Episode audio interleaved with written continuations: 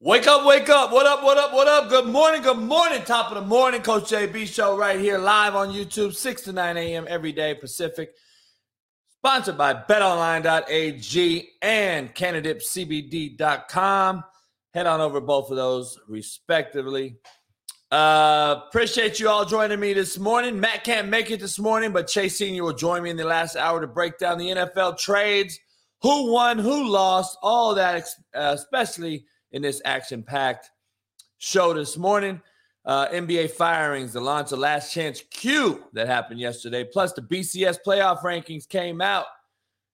And are we going to get hit with an asteroid? All that plus more right here on the Coach JB Show. Hit the like button, subscribe, become a member today if you're not one. And we will see you on the other side. Peace.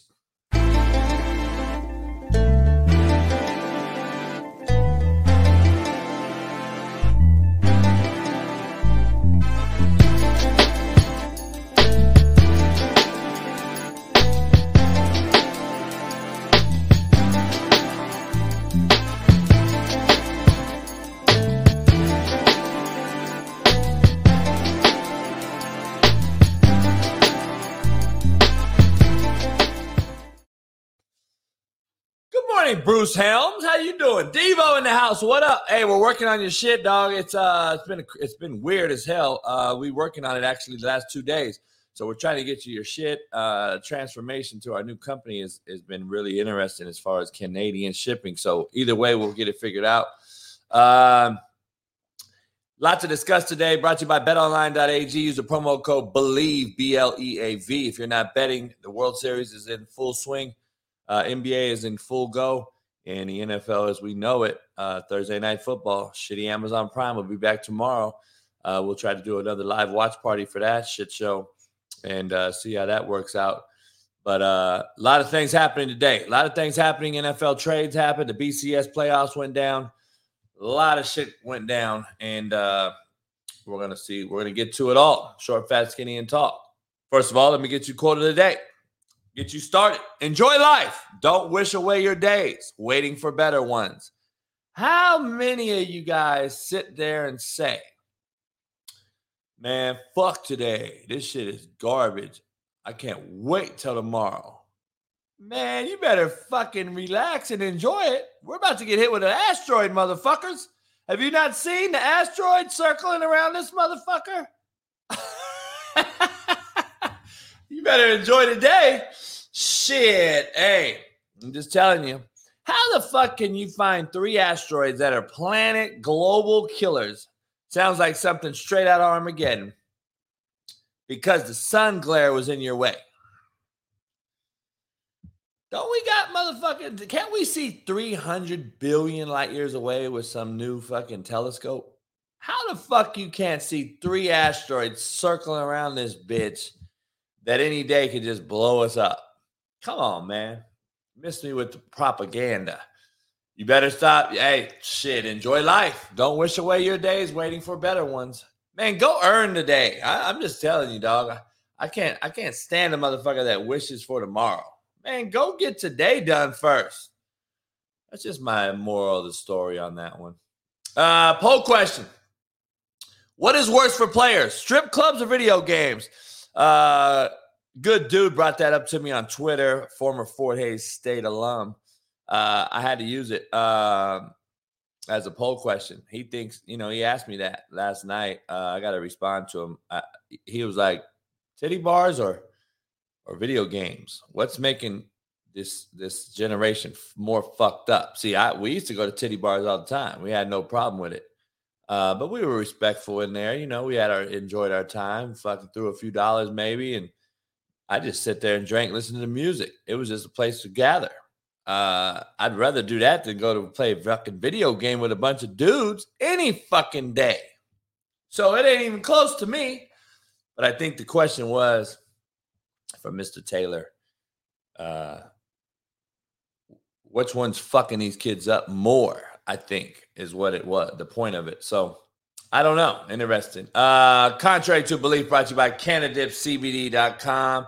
Go get you some Canadip, CBD.com. Use the promo code CoachJB. Um, get you 20% off. Contrary to belief, all your guys' favorite part of this show. I've come to a point in my life, contrary to belief, where I need a stronger word than fuck. I need a stronger word than fuck now. I've come to that realization in my life there needs to be a word that rolls off my tongue better than the word fuck. Because I'm gonna tell you right now, goddamn, I love the word fuck. It's one of my favorite words. It's a great American word. I think we should use it daily. I think it helps you out. It's like a, a release. I think fuck, motherfuck, uh, I just think those are great American words. There's another few other words I just they won't let you say no more. Yeah, I mean they could. I mean they're not they're not gonna stop me from saying it, but you know, PC cancel. I'll I'll be canceled and all that. So uh, you know it is what it is.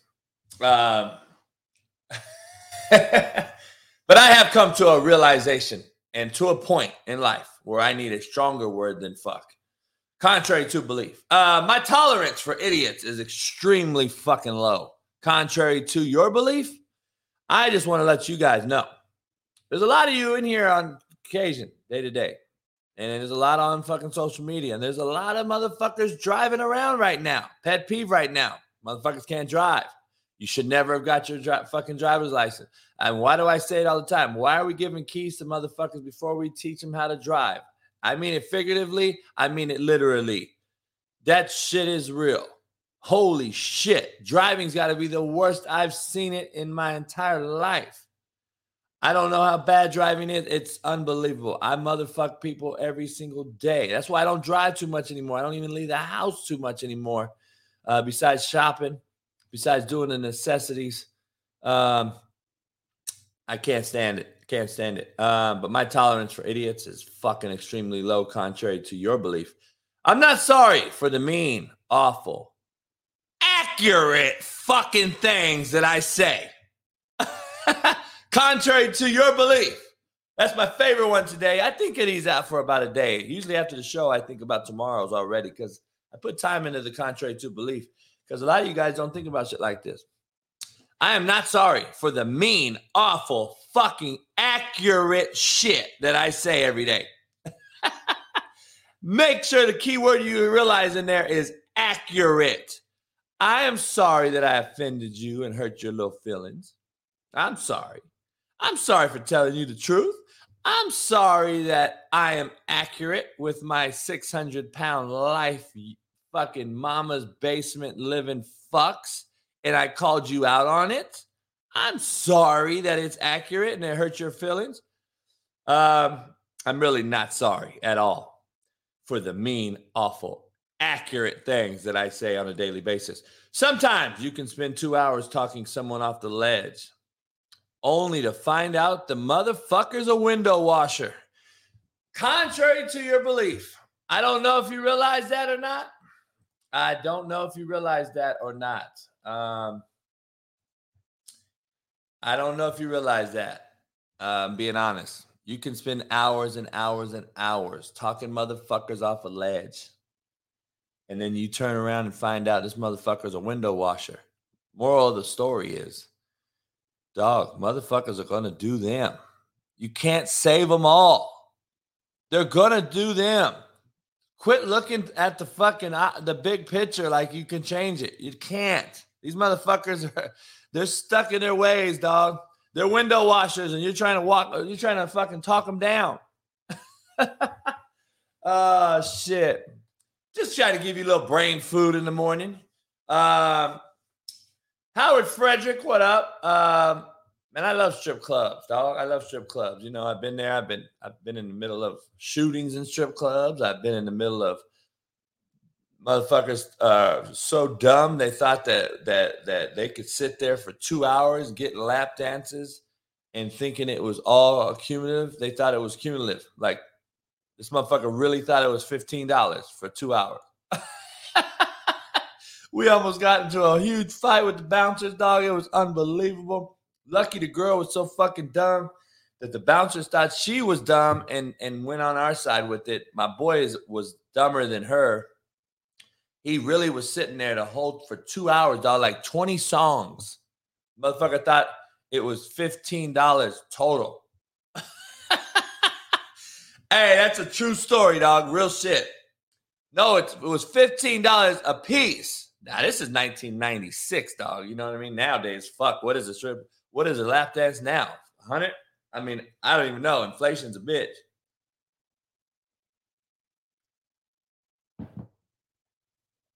Oh man, I'm just being honest. I woke up stiff as a porn dick. My back is fucked. I gotta go see a chiropractor. My cousin's a big time chiropractor. I just gotta get out there. He lives far as far as fuck. It's like a fucking day visit. Um, Matt won't join us this morning. He's got some um, engagements. He'll be back tomorrow. Uh, Chase Senior will join us obviously in the last hour here on this Work Boot Wednesday. Maybe he'll chug a beer. I don't know. Uh, we always are taking super chats uh, for him. Um, let's get into the pre-snap read portion of this show. Um, I, I'm not I'm not infatuated with the titty bar anymore. Does nothing for me. It never really did anyway. Never it, it never really did shit for me. I'm gonna be honest. Um, it, you know, I got stories, but we're gonna get into the pre-snap read of this story. Uh, which is this show brought to you by Cannadip CBD. Let me let me uh ask you. We launched Last Chance Q yesterday, and pre-snap read is in our in our pre-snap read, first and 10, third and long, post-snap, two-minute drill. Plus, we have another few segments. Um, so we might be changing those segments on this show. Coach JB show may be its own thing. We might get rid of the pre-snap, post-snap. We have to use that for the last chance cue because I just think it's so fitting. So I may be changing that. So anyone has any suggestions for that portion. So, like, what is a precursor to the show? What should we call it? Uh, what is going to be the first segment of the show? I like to get the community involved. You guys are more than welcome. Shoot your shot, put it in the community, put it in the chat, and uh, we're looking at it. We're gonna change. We're looking at changing those things. Uh, we need pre-snap, first and long, third and long, first and ten, third and long, two minute drill, and post snap. We need those five segments right there. So come up with five segments, shoot your shot, give it to me. I'll give you full credit on every social media platform that you created the shit. Half of you want to be producers anyway. Hey, Eddie, send me your five, motherfucker, since you're a goddamn producer. Um, so Last Chance Q was a success yesterday. We, we had about a two and a half hour show. Uh, we don't even know how long we're going to go yet because me and Sean Salisbury get going and we're just doing it all, man. Short, fat, skinny, and tall. We're breaking it all down, uh, discussing real talk banter along with all things football. We're showing film, breaking down film. It's unbelievable. Good time. Tuesday, Thursdays right now. We can easily both see that this being a five days a week show easily. And I think, uh, I think we're going to blow it up that someone's going to pick it up. I would love to do that on a, uh, on a big platform with him but it was a success. We, will launch it next Tuesday. It was just too fast for us to get it turned around. We want our gear. We want our we want different things. So we're going to use clips of this first one. Um, we're going to use clips of this first one um, uh, just to get the word out there. Then next Tuesday, we're going to have our shirts and merch on and our shit, and then uh, we'll have it. So we didn't we didn't put it out yet. We just put out clips yesterday we had not put out the real show. Uh, Tuesday is going to be the first show.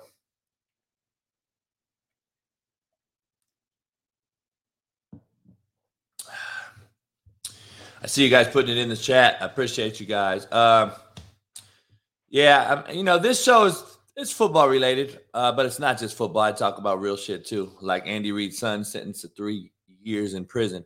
I got to be honest, just wondering. Uh, I haven't heard anything on the mainstream media about it. Um, I just wonder if it wasn't Andy Reid's son, how long this cat would have got. Like, why do so many people who have money, wealth, uh, what we think is happiness on the outside looking in, right? Because it's never truly happiness. It's never truly what we think it is. Even if these millionaires, they have all these per- real life issues inside the home People say more money, more problems. I don't believe in that. I think it's a cop out, weak minded fucking way of saying we're just fuck ups. Another way to apologize for being rich and enabled. But that's me. Give me money, motherfucker. Let me grow up with money and see if I didn't change the world. But again, I think you have to earn the money. I don't think it's fair to say that either uh, for what I just said, because if you come up with money and born with money, that's who you are. You don't understand what the value of a dollar is because you've had it handed to your whole life. I rather much come up my way, struggle, understand the value of a dollar, how inflation has really changed, what a candy bar used to cost to what it costs now. These rich kids have no fucking idea that Snickers bars used to be fucking 50 cents, dog. They have no idea because it's just bought for them. They don't give a fuck. They don't know what the value of a dollar is. Contrary to your belief, they just buy it. If a fucking Snickers was $17, guess what? They're buying it. They don't give a fuck. They don't question how much it was. Me and you are like, fuck, homie. I remember Snickers was 50 cents. But that's just real talk shit that a lot of cats don't talk about. So on the outside looking in, we think these cats got it all made. They're all rich, happy, da da da. But inside their houses, they're all fuck ups. Some are most coke heads, meth heads. They got any drug they want because they got the money. So they're fuck ups. But that, to me, it's an excuse to be a fuck up. But why is it that these cats with money, wealth, and what we perceive as happiness, sons and daughters, fuck up so much? I got to be honest. We see more fuck ups from people's that are people that are famous, their kids fuck up, overdose. Some die, some go to jail, some fucking gets AIDS. You name it, dog. It is what it is. All I'm I'm just a question. I'm not judging nobody. I'm not saying nothing. I'm asking a question. I'm just asking a question. Why does so many like me and you are looking at it like fuck Andy Reid, son? You were just about to coach in a Super Bowl, homie. You ran a motherfucker over because you were loaded. And Andy's had other sons with issues, dog. I, I just being a coach for this long, 20 years now, um, it consumes us. The profession consumes us. The profession consumes us. Sometimes I think coaches lose track of what's going on. If you got family, friends, kinfolk, wife, uh, sons and daughters, sometimes you forget about them. And coaching consumes us. Sometimes it's better to just coach and not have a family, I think, sometimes, because I think it's not fair to those guys. And I think the kids, the wife, suffer. And I'm going to rant on this too long, but Andy Reid's son, in my opinion, has no excuses, but we don't know what's really happening inside the house. But again, in my opinion, you didn't earn much. Your daddy earned it. Your daddy grew up right here in Southern California, right here in my backyard. Was a great coach growing up. I've known who he was for a long time. Um, he didn't grow up rich. Andy had to earn his stripes, earn his money, and uh, his kids probably haven't had it rough for their whole life growing up. They didn't have to worry about a, a, a, next meal. They probably didn't have to worry about vehicles, getting cars. In high school, they probably had the best cars, nice cars. I, I mean, I'm just assuming they had everything, but assuming makes asses of us all. So I don't know how Andy raises kids. I'm not there. I'm not going to put my foot in my mouth. What I do know is I know he did not have to want for nothing. Okay he he he basically had a father who was a millionaire. So guess what? We're a football coach. It's still a blue collar business, in my opinion. But does the kids really have to earn their life, or is it handed to them? And that's why we see so many enabled kids fuck up that have rich daddies, rich mamas. I don't know. Interesting topic. Maybe I'll write a fucking book about it. Who knows? Um, sorry about getting to the chat just now. Um, yeah, yeah. I mean, Shine, I mean, the problem is, dog, he's had a few issues with his other kids too. I mean, goddamn, look at what happened to with the travesty of the other kid. Like, I just wonder why his kids, his family, people in his family are, are just they're so fucked up. I'm just wondering, uh, is it because Andy's just so busy coaching?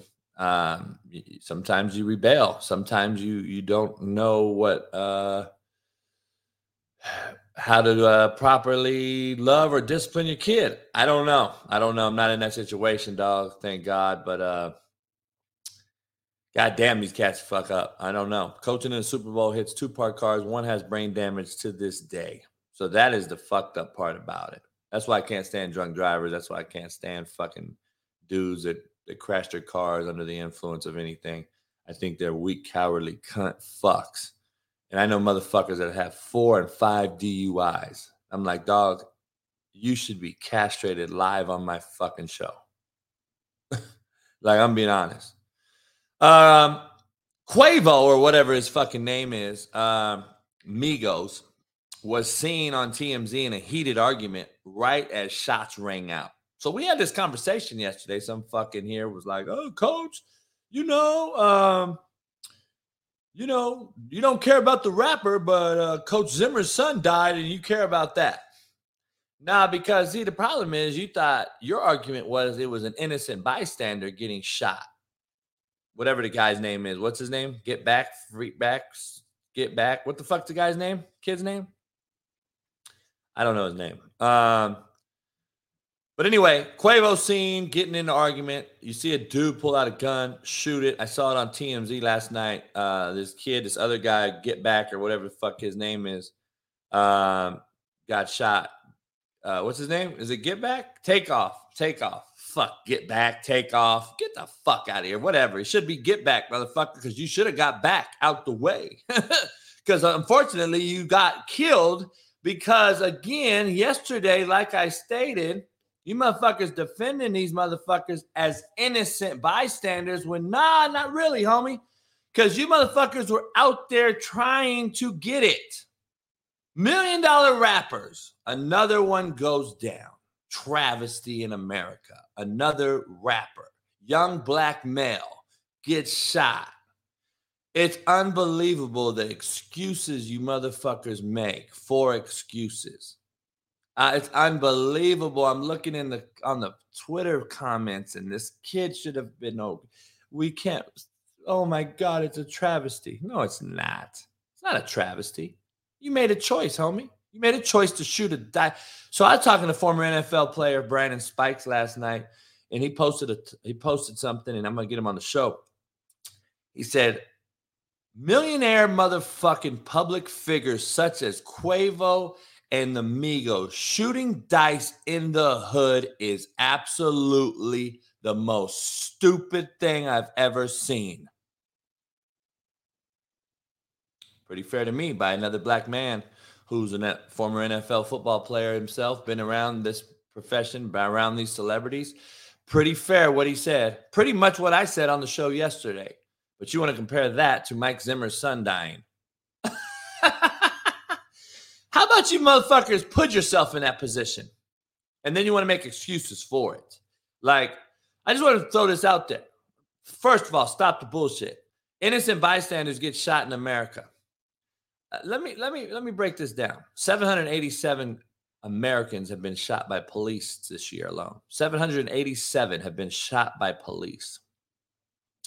49,000 have been shot by idiots, and 78 people have been innocent bystanders. So, over almost 50,000 people have been shot. So, we have an issue right there. Let's not get it twisted for all you gun fucking raving lunatics out there. I don't really give a fuck about it. If you want a gun at your house, if you don't want one, I don't trust none of you fucks.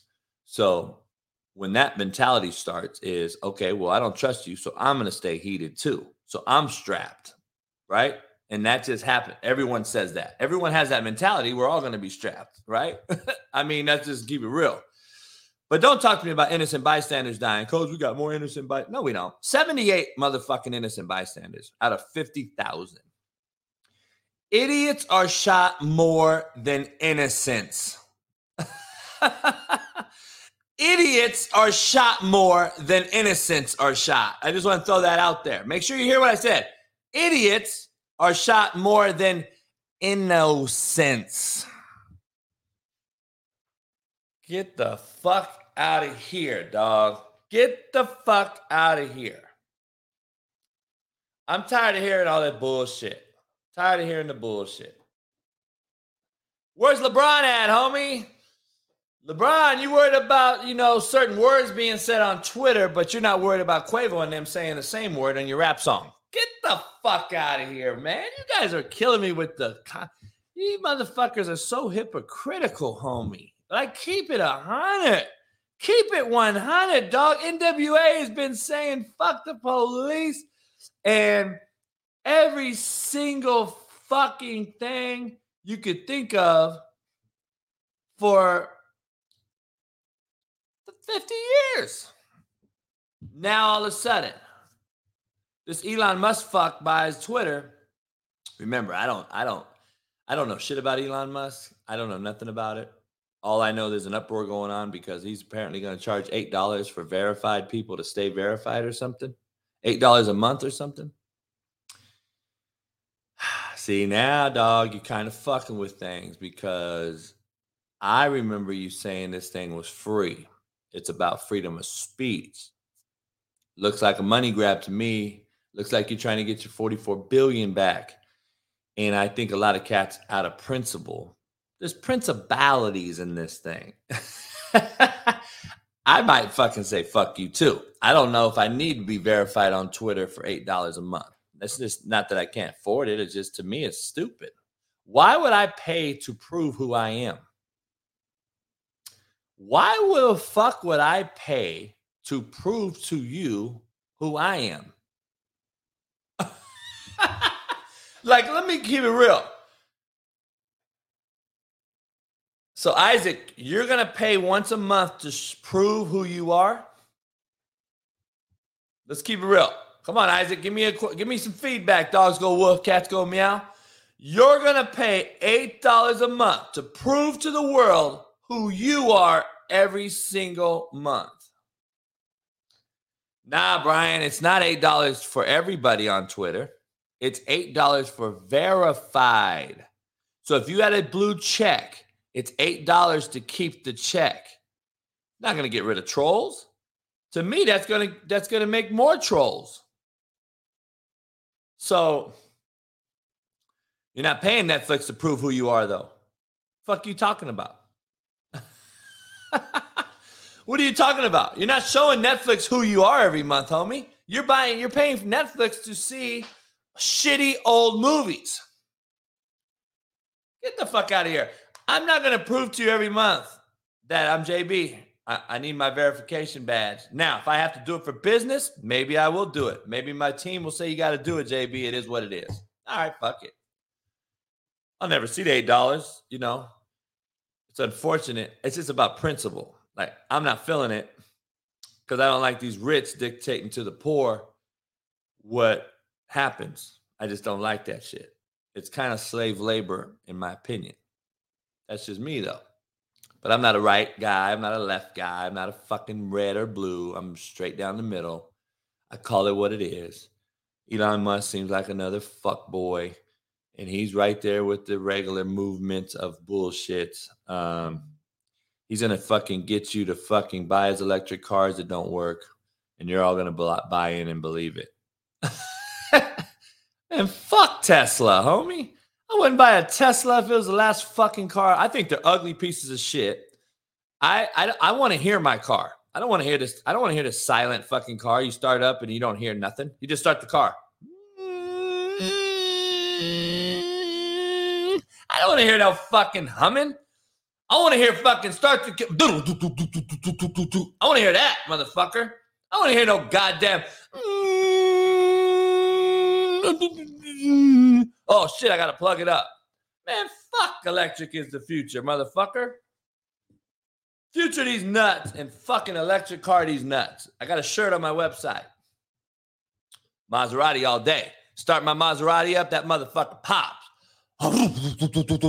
That's how my fucking Maserati sounds, motherfucker. Fucking electric. Ash, go lay down. It's all right. I'm not doing nothing. I'm just talking shit early in the morning. Pre snap read brought to you by Cannadips. Uh, So miss me with the fucking innocent bystander talk with the rapper cat. He got killed because his homeboy set him up. And what I what I, I bottom line, whether he set it up malicious, whether he, whether he set it up, however you want to call it, it's a setup, homie. Guess what? A turnover on downs is the same thing as throwing an interception. We still classify it as a fucking turnover. Just so we're clear, you still classify it as a turnover. Setup is a setup. Sorry. Coach, he didn't set him up on purpose. Okay. Did he die? Yeah. Oh, okay. He set him up. like, sorry. See, a lot of you motherfuckers don't. You all want to say what you know. You all want to say shit. It ain't about what you tell me. It ain't about what you say. It's what you fucking do. We are what we do, not what we say we do. Come on, man. John Hall, you can't afford a Maserati. So that's why you say you like Toyotas. Shut the fuck up. You know how soft and ignorant you sound? You can't afford my Maserati. That's why you like Toyotas. It blows my mind that cats have the audacity to talk shit about some shit they can't afford or have never seen or couldn't get. Hey, dog, I was your way when I was your age, or, or even you might be older than me, but unfortunate for you. You know, I was the way I was. I was like you, dog. I was like, damn. I wish I had a Maserati. I wish I could afford a Maserati. But uh, see, the difference is I didn't hate and throw salt on it because I couldn't have it. That's the difference between me and you. So you're a bitch made cat. I'm not. See what I'm saying? There's a difference. I commend you for winning in this world you hate on me for winning in this world. Let's just keep it real. Let me keep it real as I'm spitting the gospel at you today. Because at the bottom line is you throw salt where I try to cover it up. I try to cover the open wound. You throwing salt in the open wound because bitch made cats, they thrive on that because you got what's called small dick syndrome you know your girl left the, the car when she, you opened the door for her and you know you're all dressed up to go to the prom and you open the door and then i roll up in a drop chevy fucking nomad and beating up the block with some fucking lokes on and some crocus sacks and your bitch jumps in my car and we go to the hood and i fuck on her all night and you're like, where are you going, baby? Well, your bitch got snatched at prom and went with me. That's what happened. So that is who you are. See, that's the storyteller that I am, which, by the way, is all factual evidence. Just like when I show you film of Lamar Jackson, that's actual factual evidence. It's film. I and the sky don't lie. I'm sorry. But anyway, uh, no, the kid wasn't a bystander, innocent. Uh, whether he was innocent or not, he wasn't innocent. He wasn't an innocent bystander. He may he had choices. And sometimes they're hard choices, dog. Sometimes we got to live with tough decisions that we make. It is what it is. Um, John Hall must be true. Must be true. Uh, so the BCS fucked up real bad I got to break this down. I, I can probably make a show out of this. Um, the BCS fucked this up. I want to explain to you first who is on the committee. Okay. Who is on the committee? See, again, LL Kool Aid, another troll. Did I say I couldn't afford the $8 or did I say I refused to pay it out of principle? See, see, that's the difference between me and you. I'd rather pay for a Maserati, something I can enjoy, drive around, take your bits in it, um, excuse, you know, so on and so on. But $8 to a free application that's been around for 10, 15 years that is going to make another rich dude richer is something that I'm not with. So again, I'm not going to get, I, I, I, don't need to address you. You're a dick rider. I mean, obviously, you're a dick rider. I, I don't need to address you again. Um, so just keep staying in the back. Uh, hope my nuts taste good. Uh, let's break this down. the committee that the BCS currently is consisted of is a guy named Gary Barta. Gary Barta, Barta is the head of it. He's the AD at Iowa. Okay. Gary played. Gary played at North Dakota State. He actually played football. I think he won three national titles at North Dakota State when they were Division two. Okay. I'm giving you guys a little history. I could talk it all. I could talk real shit. I could talk to you about your favorite rapper getting smoked in a dice game. I could talk to you about football and the history of these committee members. I can break it all down for you, short, fat, skinny, and tall. That's one thing a lot of you cats don't do and can't do, and you don't understand on mainstream media. You can't roll into all aspects of life like myself, but that's why a lot of people cancel me as well. But here it is. The committee consists of Gary Barta, Iowa AD, good old good old boy. All right, played at North Dakota State. They, I think he won. I don't have it in front of me, but I think he won a natty in Division two in like 83, 85. I want to say maybe 87. He won three natties at his Division two. I want to say at least two two natties. Then now they're now they're FCS, obviously the home of like Carson Wentz and all these guys, right? He's the head of this committee. Mitch Barnhart, who's the AD at Kentucky, another good old boy. Um, think he played uh, small ball somewhere. He's the AD at Kentucky. Paola Boivin, female professor at Arizona State. Okay. Had to look her up. Don't know who she is. Didn't know anything about her. She is apparently, quote unquote, she is an expert of women in sports journalism. Uh, she is a woman. Okay. No problem with women. Love women. Oh my goodness, do I love women. She's a woman, Arizona State professor, who's an expert in women's sports journalism. I'm sorry, but what the fuck does that make you when it comes to football, playoffs, who's what, who's who, and what gives you a right to make have a vote in in a hundred kids' futures on a football field? Just throwing that out there, everyone. Okay, just throwing that out there. Okay. Okay, I'm just throwing that out there. So just let me let me throw that out there first. Okay. So I'm doing that first. Just stay with me here. Uh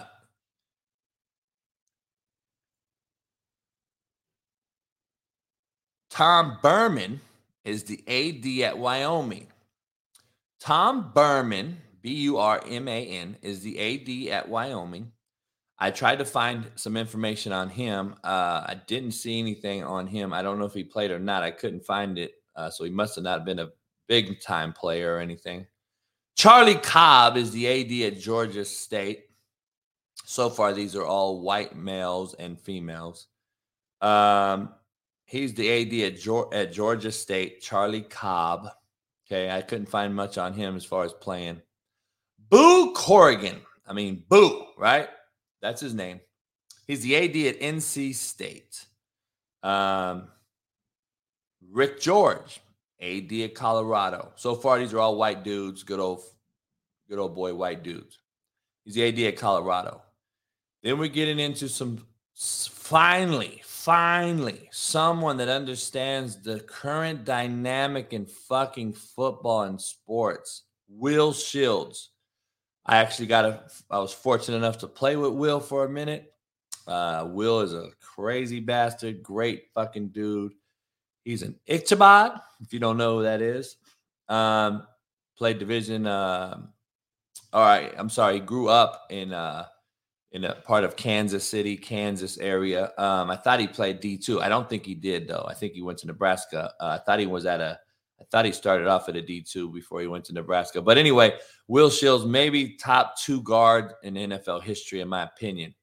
Him and Larry Allen are the two best guards of, to ever play football, in my opinion. He's on this committee. Okay. Gene Taylor, AD at Kansas State. Back to a good old boy. He's on this committee. Joe Joe Taylor. Okay, he's the vice president for athletics and community wellness at Virginia Union. Virginia Union is a black college. Uh, Joe Taylor, by the way, who I happen to know, a lot of people will not know who Joe Taylor is. Joe Taylor was put into the College Football Hall of Fame. He was the football coach. Uh, he's a coach. He's been a coach for a long, long time. He's accumulated a lot of wins. He's in the Black College Hall of Fame. Uh, he is on this committee. John Urschel, all right, played at Penn State. Um, he was an All American at Penn State. Looks like a different cat gets drafted by the Ravens, plays his entire career for the Baltimore Ravens, but he he only plays like a I don't know, I want to say 3 years. He retires at the age of 26 years old and apparently he is a math major. Literally, he is a mathematician to its to a T. And he looks like a math major if you pull him up.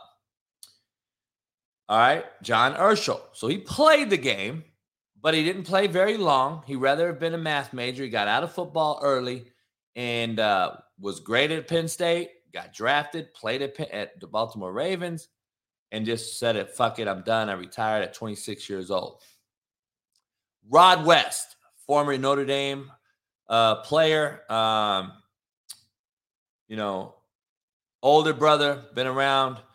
Um, he's on a committee, and then finally Tyrone Willingham former head coach at University of Washington, Stanford, Notre Dame, been around a long time.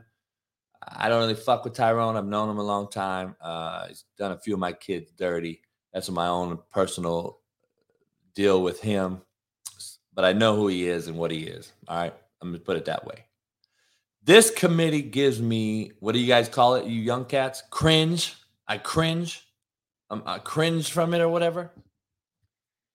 You guys give me that fucking cringe vibe. That committee right there, besides Will Shields, I'm gonna be honest, besides Will Shields and Joe Taylor, who coached, and there may be a few other cats in there. I don't know. I don't know much about Rod West.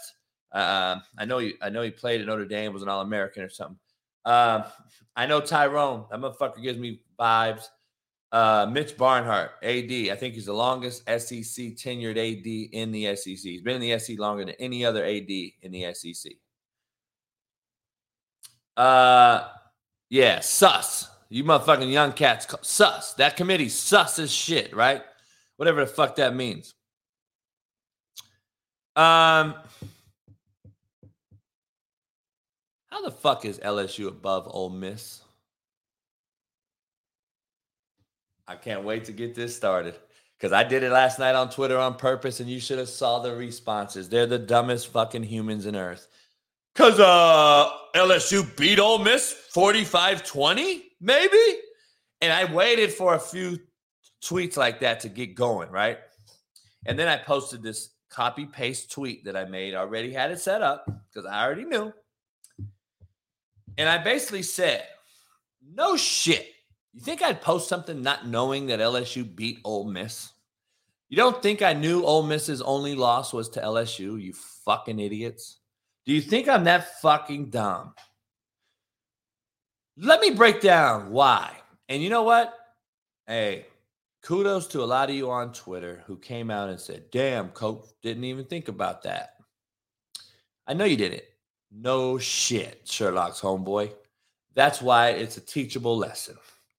So why put Ole Miss so far down with one loss when really they're the only team left that can run the table, get back to a possible playoff berth if they were a normal one loss team like Alabama?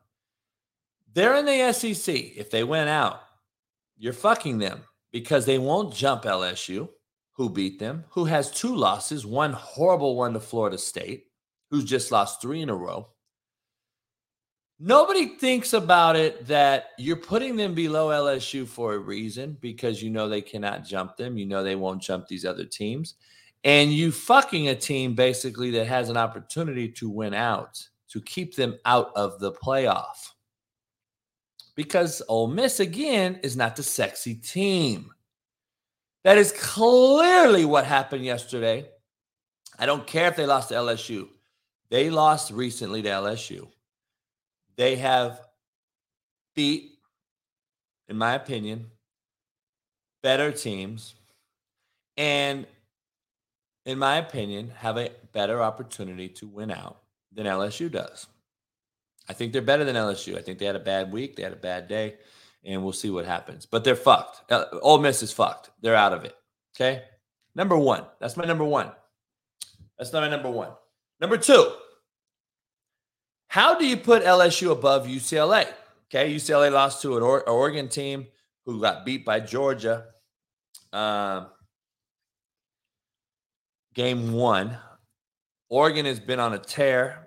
Uh, you can argue that they're playing as well as anybody in the country right now. It's probably an argument to be had, to be honest, which I, I didn't think would happen. Shout out to Dan Lanning and that crew. My buddy Adrian Klemm's O line coach there. I got a lot of friends there. So that's number one. UCLA lost to them by 15. UCLA blew out Utah. Just want to throw that out there. Utah is a common denominator here that this committee seems to not understand because you didn't play football.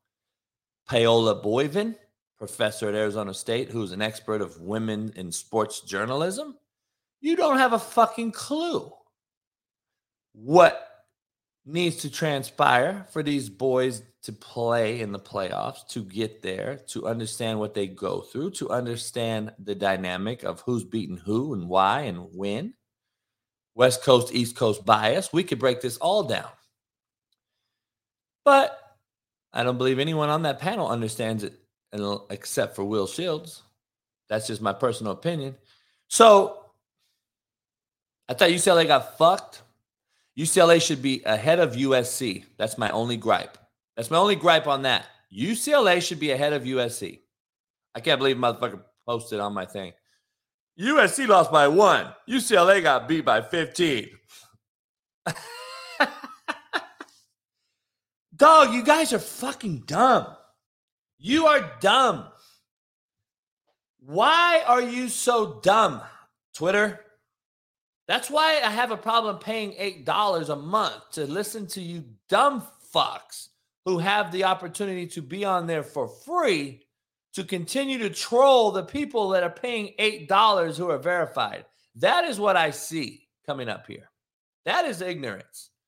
So why would I pay $8 to hear this dumb fuck tell me that USC only lost to Utah by 1, but UCLA lost by 15? But doesn't say who they lost to. You lost to Oregon. UCLA beat Utah by damn near 30. Okay? So we have a common we have two common denominators. UCLA beat Stanford bad 40 to 13 UCLA beat Utah bad. USC struggle with Stanford. Common denominator A, allowed 28 points by Stanford. Common denominator B, they lose to Utah, that you, a team UCLA beat by 30. So, see, you guys on Twitter aren't smart enough to break that down like me. No offense, Paola Boivin. You're not understanding. You don't understand that. Either does I don't I don't believe either does uh, a lot of these motherfuckers on this committee. Gary Barta sure don't. So UCLA behind SC makes zero sense to me. Zero. Zero. Ole Miss being at number 11 to me is kind of a fucking slap in the face. And the biggest surprise of all is Ole Miss, I mean, is Michigan being outside the top four. Listen, Michigan hasn't played anyone. We can say that and argue it and all that. Clemson surely hasn't played anybody.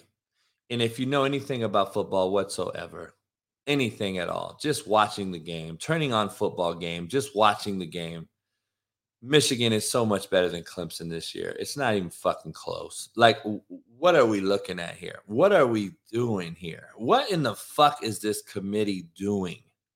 And I told you yesterday on this very show, it doesn't matter who number one is. It doesn't fucking matter who number two is. It doesn't matter. It does not matter who number three is and who number four is. It's all going to change in the next week. Two of the Falcon, two of the fucking top four teams play this weekend. Okay. And Alabama plays LSU. This is going to change next week. So I told you, quit worrying about all that shit. It does not matter. But I'm just curious on how the fuck you came up with Clemson at four, Michigan at five, and we're not even going to get into TCU right now. I don't know if TCU is a playoff team right now or not. I would put them above Clemson.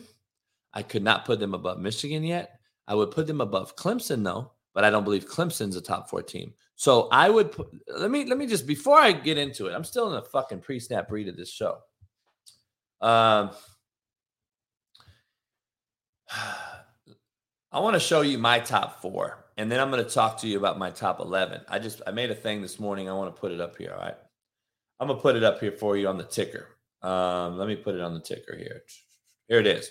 JB's BCS top four. Georgia should be number one. Tennessee two, Michigan should be three, Ohio State should be four. All right. So hold on. Let me let me let me let me edit this real quick. I want to I'm going to show you. I'm going to put this on the board. Okay. I'm going to put it on the board in, in stalemate. I don't want to ticken. I want to talk to you about Georgia first. They should be number one in my opinion for the simple fact that they've won the Natty. They're the they're the champ. You got to knock out a champion. The committee seems to not understand that. Everyone thought they got rid of nine NFL first round draft picks on defense. They were going to be shitty. Guess what? Georgia surprised you and are even better on defense this year. So they just reloaded, re upped. They've had a few struggles. They have a quarterback who's a, a national champion. He understands it. Um, he's a guy that you have to worry about because he understands it and gets it. He's going to put his team in the right position. They still have enough talent to win. Curious to see them in Tennessee this weekend. I'm not jumping Georgia just because an upstart, uplifted Tennessee team's having a good first half of the year. See, that's the problem with you com- committee members. That's the problem. You anoint everyone so fucking quickly in America now. You anoint the best quarterback. You talk shit and say he's a bust. We anoint or bury more people faster now than I've ever seen in our life because the Twitter trolls and social media ticker just keeps strolling along the bottom of the stream. That's why I made this frozen right here. I want you to see it instead of ticking by you real fast because everything's a tick by. Everything goes by you nowadays. Everything blows by you, and you think, oh, fuck, the new bread is out at Subway. Now that's the best bread. But you've been an Italian sub guy your whole life. Now that they make this new bread, it's only out for one week. It's the best bread I've ever had in my life. No, it's not. Shut the fuck up. It's just the new thing. You guys get infatuated with the new thing. We're so infatuated with the new thing. That's why pussy's undefeated, man. New pussy and pussy are the most are the only two things undefeated in this world. Sorry. New pussy infatuates you. New pussy is infatuation. is it not? Is it not? So, well, I'm not trying to sneak. You know me, I'm going to keep it real. I'm not trying to throw these West Coast teams in the top 11. I'm just trying to be honest with the evaluation here. USC and UCLA's had the best year they've had in a long time. And I'm looking at the top 25 and I'm like, well, Syracuse has hit two, two, two bumps. Um, K K State, you know, lost recently. Uh, KU's out. Oklahoma's a no show. Oklahoma State, um, they just got shellacked by K State, 48 nothing. They shouldn't even be in the top 20 to me. So I'm looking at this top 25 and I'm like, well, I don't know if there's another 10 or 15 teams better than USC and UCLA. And if you want to argue with me on that, you can. I, I, I, don't have a real partial way either way. I just think those are the two best teams representing the West Coast right now. Um, I don't believe there's 10 other teams better than those two as far as being in the top 11. But that's just my take on it. Um, and obviously, Oregon, since they've lost to Georgia, is clearly the best team on the West Coast. Um, but as far as UCLA, USC, and the, you know, there's three teams out here that are that are okay. They're not great. USC has no defense whatsoever. UCLA, I was figuring they were going to have a hiccup in the road, and Oregon is rolling. Can they continue to roll? Uh, I don't know. But let me get to my point. We're so fascinated by the new thing that we want to bump Tennessee. What has Tennessee done in the last fucking 20 years historically? How can you take a team that's just on an upstart, having a great year right now, beat Alabama, who we know shouldn't have won that game, but you wouldn't even be talking about them right now if Alabama would have handled their business and didn't have that fucking PI and that other shit happen. But that's is what it is. That's football, right? So we want to anoint Tennessee already and put them past the present and current national champion, Georgia. Like, let that sink in. See, half of you right now are thinking about what I'm saying, and I'm like, and you're like, oh damn, that's probably right. But you all voted for Tennessee because you think they're sexy right now. Because they're fucking flashy right now. But the truth of the matter is, the truth of the matter is, dog. the truth of the matter is, uh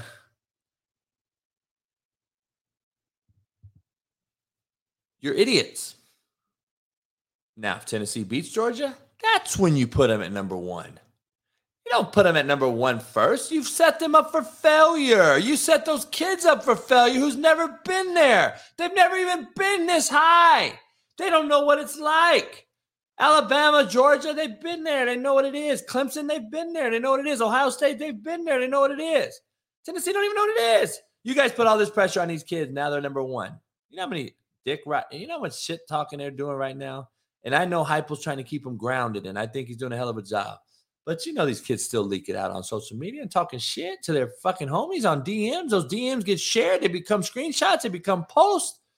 Come on, man, get real. Be honest. Let's keep it real. We'll see. We'll see. We'll see what happens. All right. So I think Georgia's my number one. Tennessee's number two. Michigan is my number three. Why can they Michigan number three? Coach, how do you bump them over Ohio State? Well, both of them have had basically similar schedules. They've had soft ones to date. They haven't really played anyone of any substance. Um, the handling, the drubbing of Penn State, common denominator. Michigan blew them out, ran for fucking damn near 400 yards. Uh, looked like an entirely better team. Ohio State struggled with them mildly for fucking three and a half quarters. That is my look at this common denominator. I look at who played who what happened? Boom. There we go. That's my did not. That is my deciding factor. Coach, Michigan struggled versus versus Mar- or Rutgers or Maryland, Maryland at home. Yeah, they did early in the season. They did, but they won. Um, and if we want to compare those games, fine. But I compare Penn State because Penn State should be a better team on paper. They're higher higher ranked. They're the bigger dog. They're the more popular storied program. So I'm going to rank those two teams common opponent than Maryland. Sorry. So that's how I'm looking at that. Michigan, I would put it three. Just because their body of work, dog, to me, they look better than most teams. I'm just being honest. I think they're a real problem. I think they are a problem. Um, I have Ohio State at four. And then on the outside, I got Alabama because they've been there, done that. They're going to probably be there again. So you know you keep them right around the top five, top six. I put them top five because TCU is yet to. This is year one. I want to see them get through this thing. I'm not going to bump Alabama. So here's my rationale, committee. Here's here's my rationale. Everybody in the in the in the chat, I want to hear your. I want to see when I break down real shit. You guys don't understand it until later on. I get a DM. You're like, damn, you're right about that shit. I never think about it. Hey, it's all good, dog. If you don't think about it, it's cool. I'm I'm glad I could shed some light on it. But here we go. If you bump Tennessee to number one like you have, committee, you jump Georgia, current and past national champ. You put them at number one. You put Tennessee at one, dog. Why the fuck you don't put TCU? Why don't you take TCU and bump them ahead of teams too? See, it makes no sense. There's no rationale there.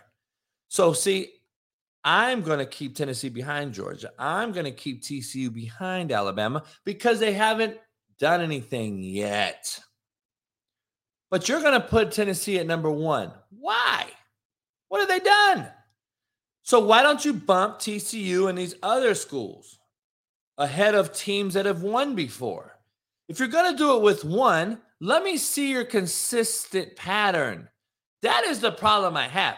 That's why I know Paola Boivin and all you fucks are in this meeting eating donuts, and you're just like flipping a coin and shit. Ah, fuck. Clemson, you got in the top five. You got in the top four today.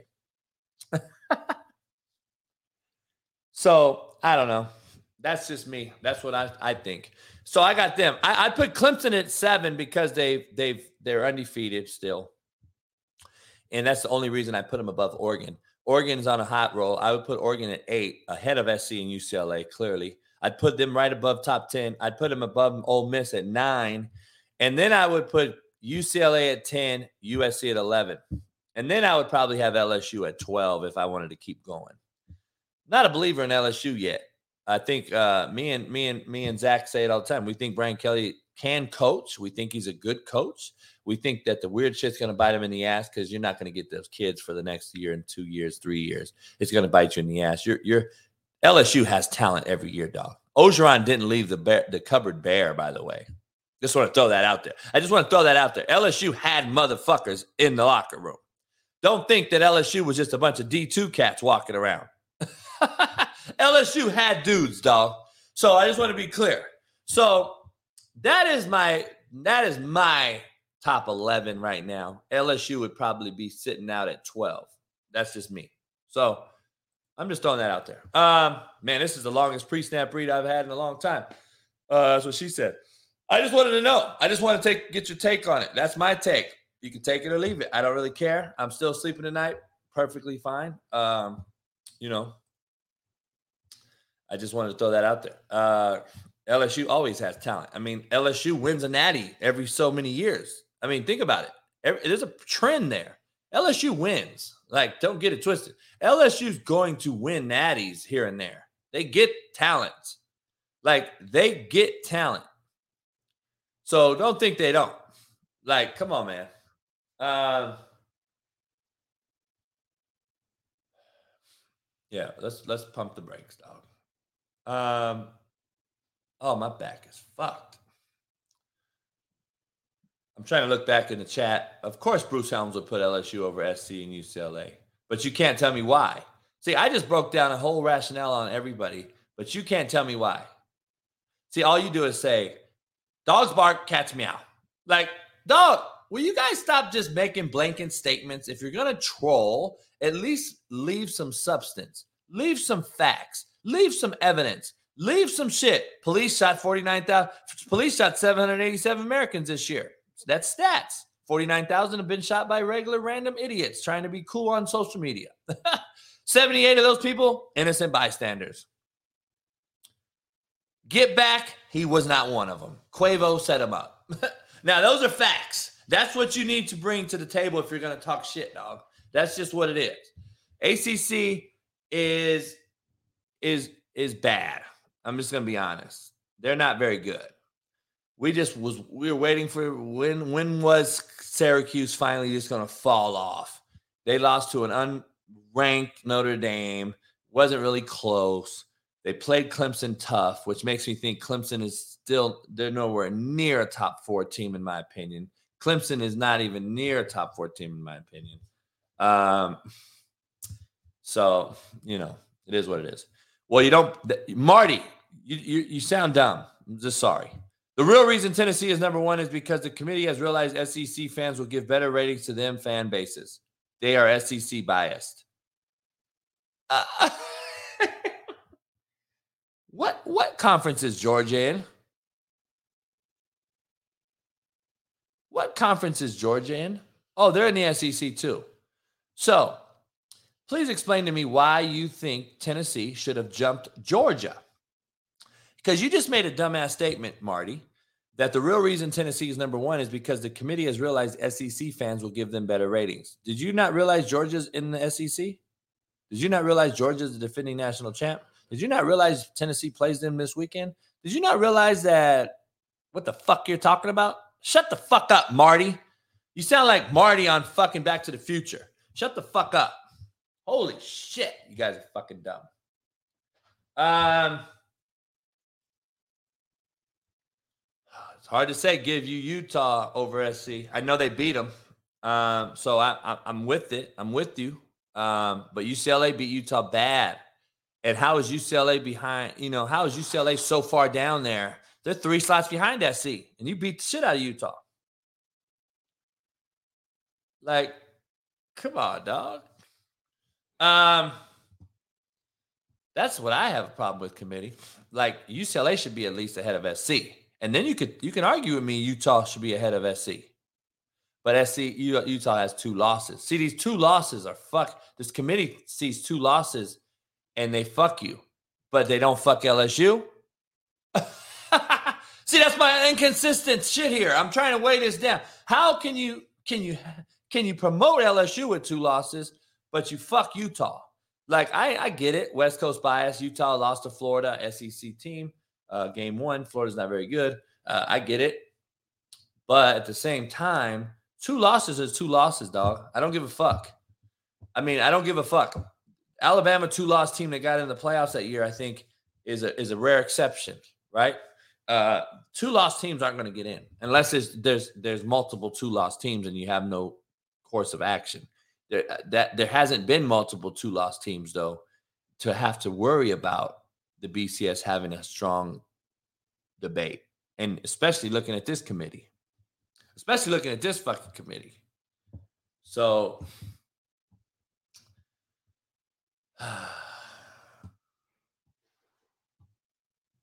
Um, I don't know. Anyway, NFL trades. Let's get to it. Um,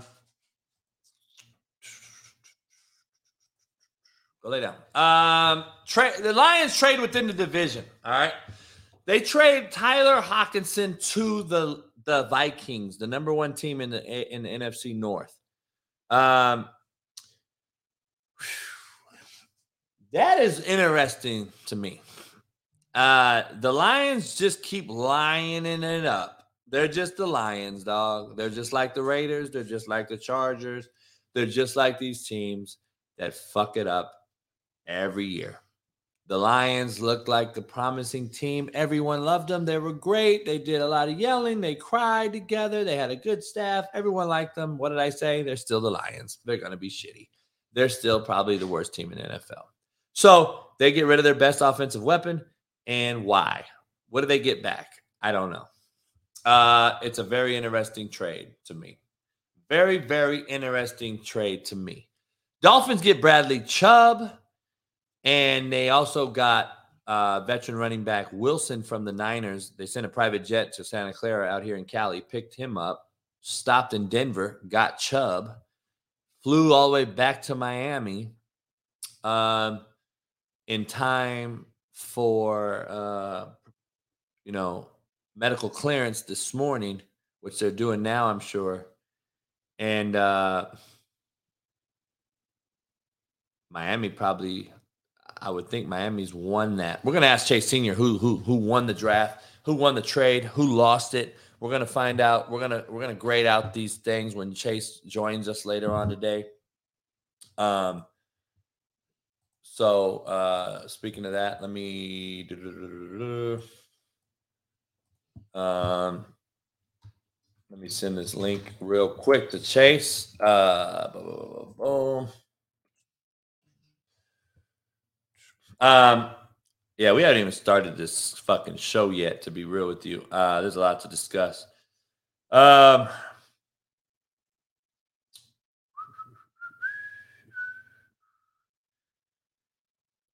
Oh man. Uh, let's see. My bad. Let me get this to you real quick. Fucking emails. I can't stand emails, dumb shit. Um, let me get that to Chase. All right, so the the trade deadline was yesterday. I remember uh, who came in here yesterday. Uh, who came in yesterday and said it's t- the trade deadline's today? And I was like, nah, it's actually one o'clock yesterday. um, no, Matt's not gone. Carl Regal, what what what's your infatuation with Matt, homie? I mean, dog, no, he's not gone. Again, anointing and judging. God damn, was he just not on the show yesterday? He has some issues with his kids. He had to take them to school. He can't come on today. He'll be back tomorrow. What in the fuck, homie? Are you going to make a Twitter post now, Carl Regal, and say a conspiracy now? Matt left JB. Holy fuck, homie. Do you have anything else to do in life, homie? Do you have anything else to do in life? Holy shit. Um, this motherfuckers are, are, are are bottom feeders, homie. Like, get a life, dog. Go do go get some pussy, homie. Can you get pussy? Can you get pussy? Holy fuck, homie. Dolphins get Bradley Chubb and Wilson. The Jags trade for suspended Calvin Ridley. Ironically, Calvin Ridley placed a bet last year that his Atlanta Falcons beat the Jacksonville Jaguars. now he's a Jacksonville Jaguar. He got traded on his motherfucking day off. He got fired on his motherfucking day off. Calvin Ridley, Falcons are like, ah, we're tired of waiting for you. Go ahead and get traded. The Jags getting him, I don't know what that helps because I don't know if, if I don't know if uh I don't know if there's I don't know if there's any if Carson I mean if uh, Trevor Lawrence is a fucking guy or not yet. Me and me and Sean Salisbury broke that down last night. We, we, we can't wait to launch that next Tuesday. But we we broke that down. Is he a bust or not? Uh, we're so quick to anoint. We're so quick to throw under the bus. You know, Carl Regal's, Regal so quick to. Is Matt done? Motherfucker hasn't even been gone 24 hours. Is Matt gone? Holy shit. Um, the Bears get Chase Claypool. The Packers were supposed to get him. They had him locked down apparently, and then something happened. Um, and then Nyheim Hines is traded to the Bills. I have to want I have to come out and say that might be the biggest impact trade of the day. That might be the biggest trade that helps the team the most right there. Hines is legit. The Colts must be blowing it up now. Fuck it.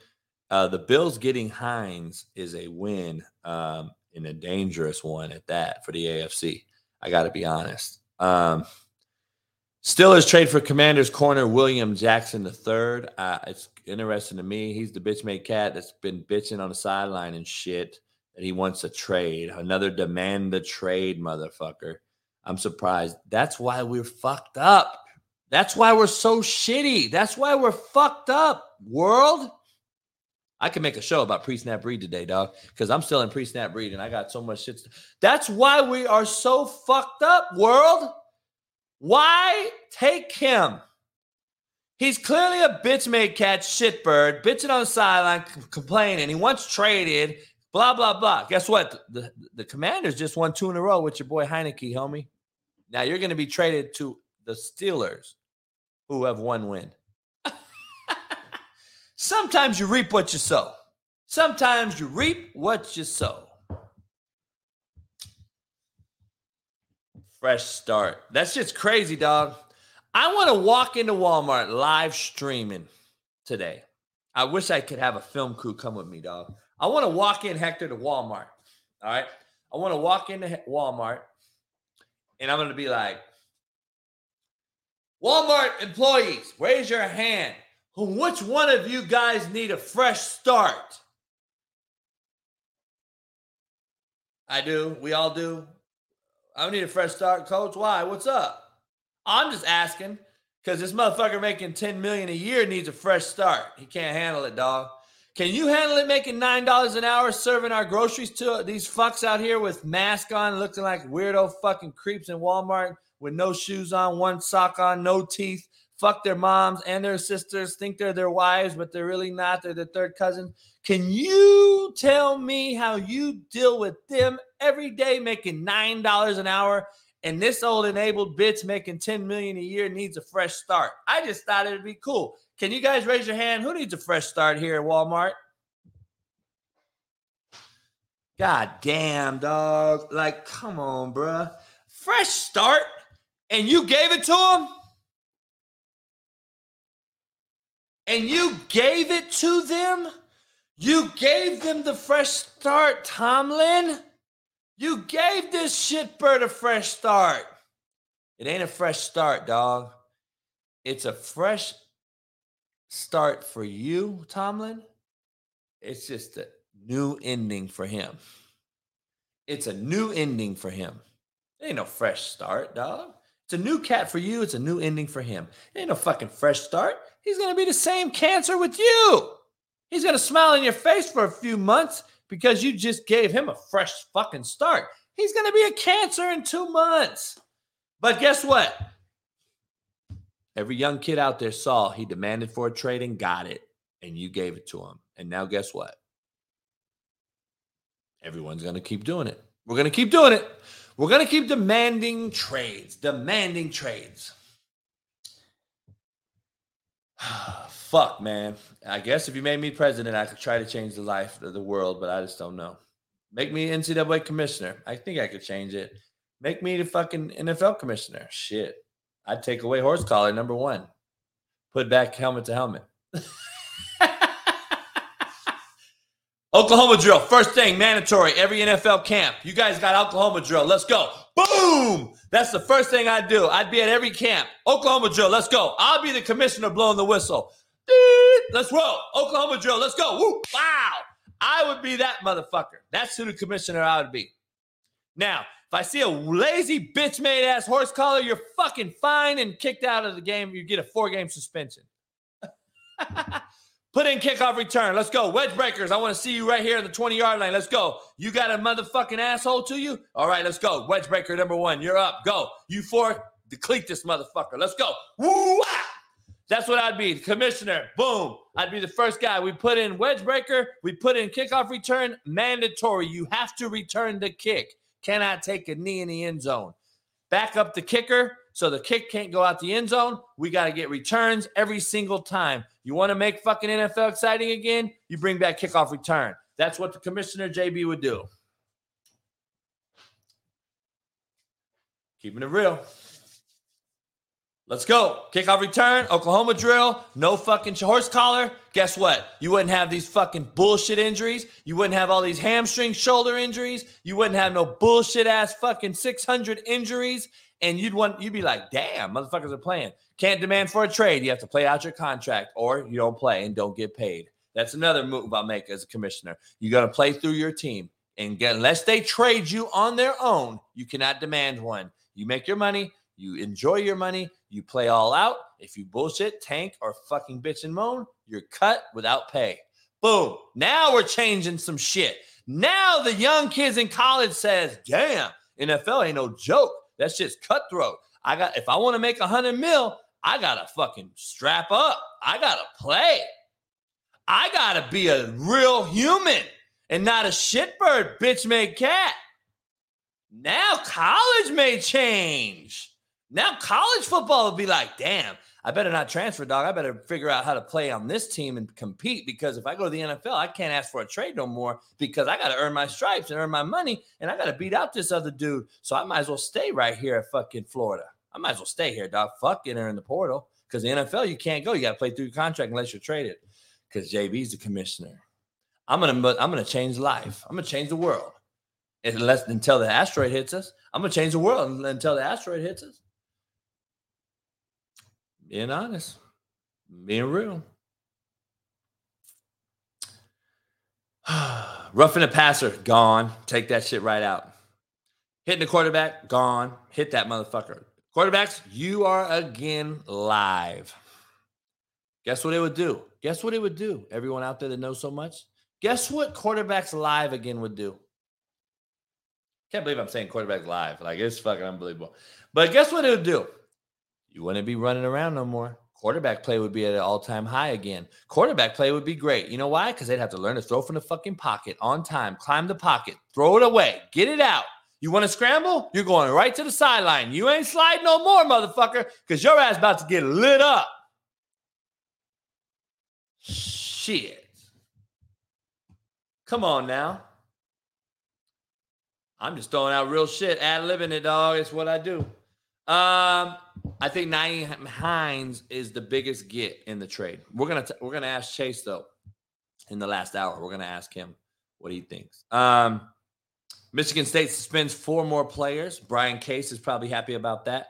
I think it's a bitch made move. I think it's a bitch made cat move. I think there's a bunch of bitch made cats involved in this thing. I think Harbaugh's a bitch made cat and he's bitching and moaning and crying. Motherfucker, this ain't no criminal act. Shut up. Your fucking dumbass player who you can't control ran in the tunnel by himself, which Matt McChesney eloquently threw it out there yesterday, by the way, Monday, Monday. Um, then Carl Regal, Matt Dunn. um, anyway, you shouldn't have ran in there, dog. Start none, don't be none. Don't fucking run in there. How about you control your players, Harbaugh? And now your player gets fucked, and now you're bitching about it.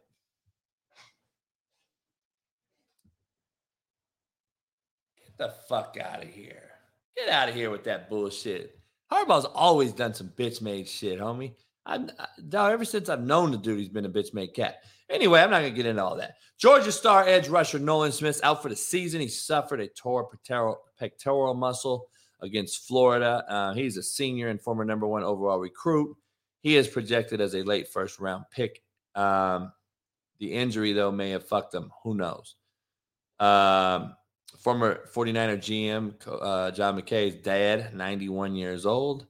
Uh, college football playoff rankings. Obviously, Tennessee one, Ohio State two, Georgia three, Clemson four, Michigan five, Alabama six, TCU seven. Why didn't you put TCU above Alabama committee? You put Tennessee above Georgia. Why wouldn't you throw that? Why why are you so inconsistent? I don't know. Well, you do have the lady that knows all things about female analytics. I guess she's the reason you guys are so good at picking these things. And then you got a bunch of fucking good old boy ADs. Sports Illustrated released a mock draft with Hendon Hooker going second overall. I want to be clear. Sports Illustrated, bunch of bitch made cats. Uh, they they actually wrote an article about me, and none of it was true. Uh, Michael Jordan actually called him out on his uh, big documentary, 30 for 30 show. Um, he also called him out. Sports Illustrated is a big time bitch made cats. Um, ever since they were repurchased and, and came back out as a social media type of thing, and magazine ended, even though they still do the magazine, but nobody reads magazines no more. Uh, Sports Illustrated has been an absolute joke. Um, I want to know is this complete BS? And does uh, he have a realistic shot to play his way into the first round? I don't know. I, I don't think he translates very well. Uh, we had a uh, we had touchdown Terry Wilson, former Kentucky Wildcat quarterback, on my show the other day, and, we did a live together. And he thinks that Hendon Hooker translates because that's what the league is. Uh, we also had Kash Daniel, former uh, Kentucky Wildcat, uh, owner of his own whiskey bourbon um, line, um, famous turkey shooter, uh, Kash Daniel. He he uh, he also said that this is what the league is. It's becoming this. But if I was a commissioner, I would change that because I'd make you live again and then it wouldn't become this. And then you'd have to really fucking throw and read coverage and know the front and know the protections and those things. So I think we're setting these cats up for fail who are all time great athletes who are all time bad at quarterback. That's just what it is. That's real talk. That's real shit. So that's just what it is. That's what I'm saying. I'm sticking to it. Now, the Colts fire OC Marcus Brady, cat that I'd known a long time. Uh, good young brother, man. Just I, I don't know. He, he got in where he fit in, dog. Because I'm gonna tell you right now, how he got to be an OC in the NFL is mind-boggling. But I ain't knocking it. Uh, I'm just telling you the facts. Phillies take a 2 1 lead over the Astros in a 7 0 shutout. Dusty Baker just can't get it done. I, I got to be honest. Dusty Baker, I liked him a lot. I met him a couple times. He only came out of retirement off his ranch. Uh, that is unbelievable, by the way. Uh, he's only re- he came out of retirement to get this ring that is avoiding him, and he, he's done a hell of a job. He gets Houston back after all the debacle and the fucking the, the cheating scandals and all that. He's getting them. He's got him right back in the thick of things, but he can't get over that hump. It's just a proverbial hump that is, is in his way. And the Phillies seem to be on all cylinders right now and they're smoking the rock. And uh, they beat the shit out of Houston last night after a rain delayed game missed Monday night. And tonight, game four, uh, Houston better win this or it's over. That's just me. That's me. Um,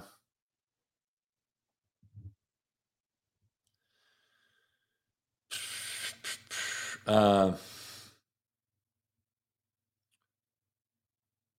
Um, I don't know. Interesting. Um, interesting. Phillies are gonna win this bitch. I think they are. And, and Dusty Baker, God, fuck, I love Dusty Baker. Can't get it done. Some cats just don't have that it factor, dog. I, I define I define it factor by what's called an executive presence. Do you have an executive presence? That is what how I how I do it. Do you have a do you have an executive presence? That's the it factor. So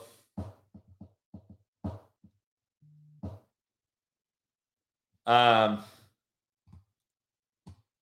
we, I can't wait. Chase Senior will join us here in a few minutes. We're going to get into the NFL trades, who won, who lost, biggest impacts for you and what you see. We're going to break all those things down. Uh, before that, uh, I'm going to take a little piss break. I'll be right back uh, to get to get the last the last hour and a half um, by myself. Chase Chase will join me. We're going to break down the NFL trade and all things NFL. I got a lot to still discuss. We're going to get into all things short, fat, skinny, and tall. I'll see you in about three minutes.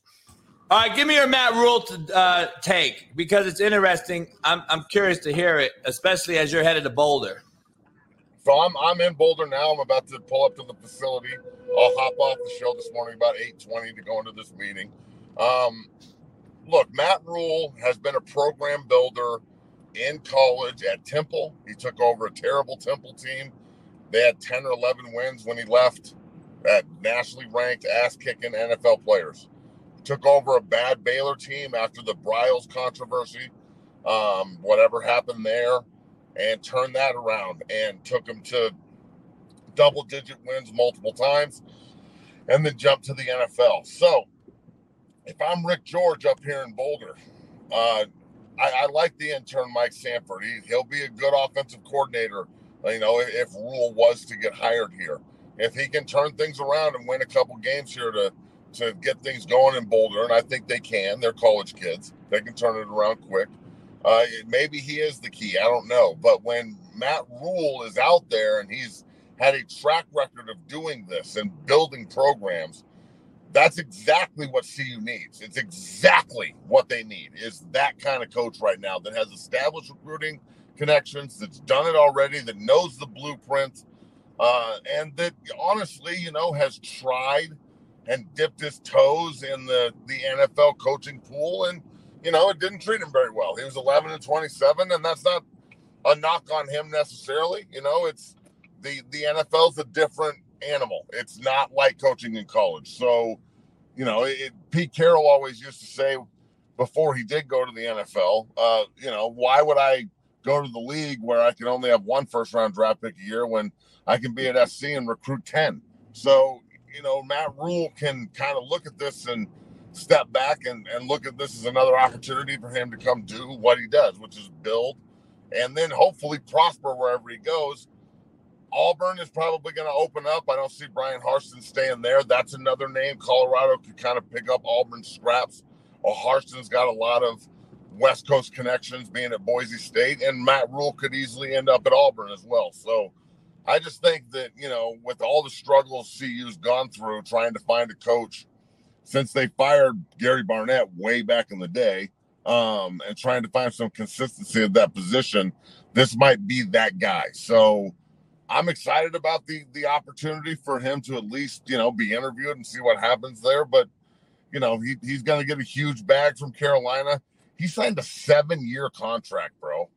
Like his agent should win fucking agent of the year every year for the next seven years for that deal. Because coaches got money is all guaranteed. So yeah, Matt Rhule a seven year contract and to get fired in halfway through your third year, and that's four and a half years now of him just collecting a fucking bag and for being shitty. So, you know, it's it's uh it's it's it's weird. So I think he could come back to college and be a really, really good coach an asset for whoever does hire him. So, I mean, we'll see. I'll have a better understanding what things are are looking like up here in Boulder after I get done with this meeting today. That's for damn sure. Yes, sir. Yes, sir. Yes, sir. Let's do it. um, I saw that. I see the chat. Carl Regal says some crazy shit. He said I'm shadow banned from Pat McAfee. I talked to Pat McAfee yesterday. Like, why do people assume shit? Why do people assume shit? Like, I'm not gonna put our personal business out there, but why do people assume shit? People act like there's a problem or something. No, not at all. you motherfuckers just say dumb shit, dog. Let's get to the first and 10 segment of this show, brought to you by betonline.ag. First down, brought to you by Cannadips. Uh, it is crazily raining, pouring rain here, and my internet seems to be glitching in and out. So I don't no idea what's going on. Um, it, I did not know today was going to be like this. It, it, it is blowing like crazy. My backyard's fucking torn apart. Uh, hopefully, I don't have another flood, but it is raining like crazy today. Um, so something happens, you know where I'm at. Motherfucker goes out. Who knows? Um, I want to get into the NFL leaders through eight weeks. All right. And I'm going to ask you guys what's going to happen. I'm, I'm surprised Kareem Hunt didn't get traded. That's a big one to me. Um, that doesn't mean they still can't be moved, but um,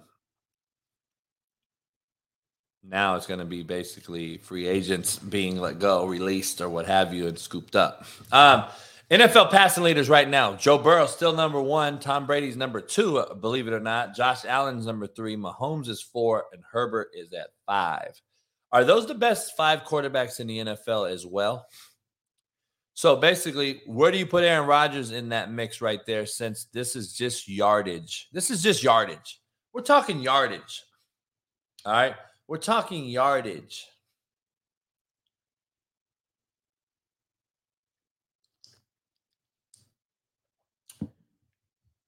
We're talking yardage. The yardage don't mean shit, dog. Stat stats are a very, very misleading uh, deal. We talked about that the other day, though. a lot of you guys don't want to talk about that, but um, just speaking of yardage, Burrow just got blown out. He's the leading yard, and, and he's leading the NFL in yardage. Brady's second. They're bad football team. So what does yardage mean? Josh Allen's the only good. They're they're the one loss team. They're he's third. Uh, Chiefs. They're they're he's fourth. They're they're in the mix. Herbert's fifth. Chargers. Eh, they're not really in the mix. Leading rusher. Nick Chubb, 841 yards. Saquon Barkley, 779. Derrick Henry, 755. Josh Jacobs, seven or 676, who only got nine touches last week in a blowout loss to the Saints. And Aaron Jones is fifth. Um, why isn't Taylor on there for the Colts? We're not feeding him the rock. We're not feeding him the rock. Uh, Breece Hall, the rookie, was on his way to having a great year. He got hurt. Um, curious to see how the Jets end up folding. Uh, keep going. I'm gonna keep going the stats though. Tyreek Hill leading the league in, receiving, 961 yards. Stefon Diggs 764. Justin Jefferson 752. Uh, Waddle 727. Cooper Kupp 686. So Waddle and Tyreek Hill lead uh, in the top five, both of them on the same team with Miami. Um, that's where you got to give Tua some credit. When he has played, he's got those two the ball. They're the number one tandem in NFL. Can't knock that. Can't lie about it. Can't say anything about it. Um, can't really. Uh, don't have any excuses for it. Uh, can't wait to break down. Can't wait to break him down, um, which we will get into. We'll break that down. But uh, very interesting. And then you got NFL tackle leaders. Roquan Smith, now he's with Baltimore, 83 tackles. CJ Mosley with the Jets has 82. Uh, Zaire Franklin has 81 with the Colts. And uh, with the Jags got 79. Jordyn Brooks in Seattle has 78. Sack leaders. Darius Smith, Vikings, eight and a half. Judon, Patriots, eight and a half. Nick Bosa, Niners, eight. Micah Parsons has eight, and Myles Garrett has seven and a half. Interception leaders. All right. Interception leaders. Five players have four picks. Jordan Poyer, Vonn Bell, Eddie Jackson, CJ Gardner, Ty, uh, Tariq Woolen, Seahawks. That's a hell of a coin. He's going to be legit. Pete Carroll made some hell of a uh, draft picks. I'm going to be honest. uh, and some and some moves that he made that people aren't talking about. Um, so let's get into this real quick. I want to make your post trade deadline pick. I want to I want to talk about post trade deadline. All right. Um, I want to see if uh, each division can redeem their season if they're fucked up. Did anyone make any trades that are going to help them redeem their season? That's my question. oh, shit. Um, excuse me. Let's go to the AFC East. Bills six and one, Jets five and three, Dolphins five and three, Patriots four and four. Fucking fly. Um,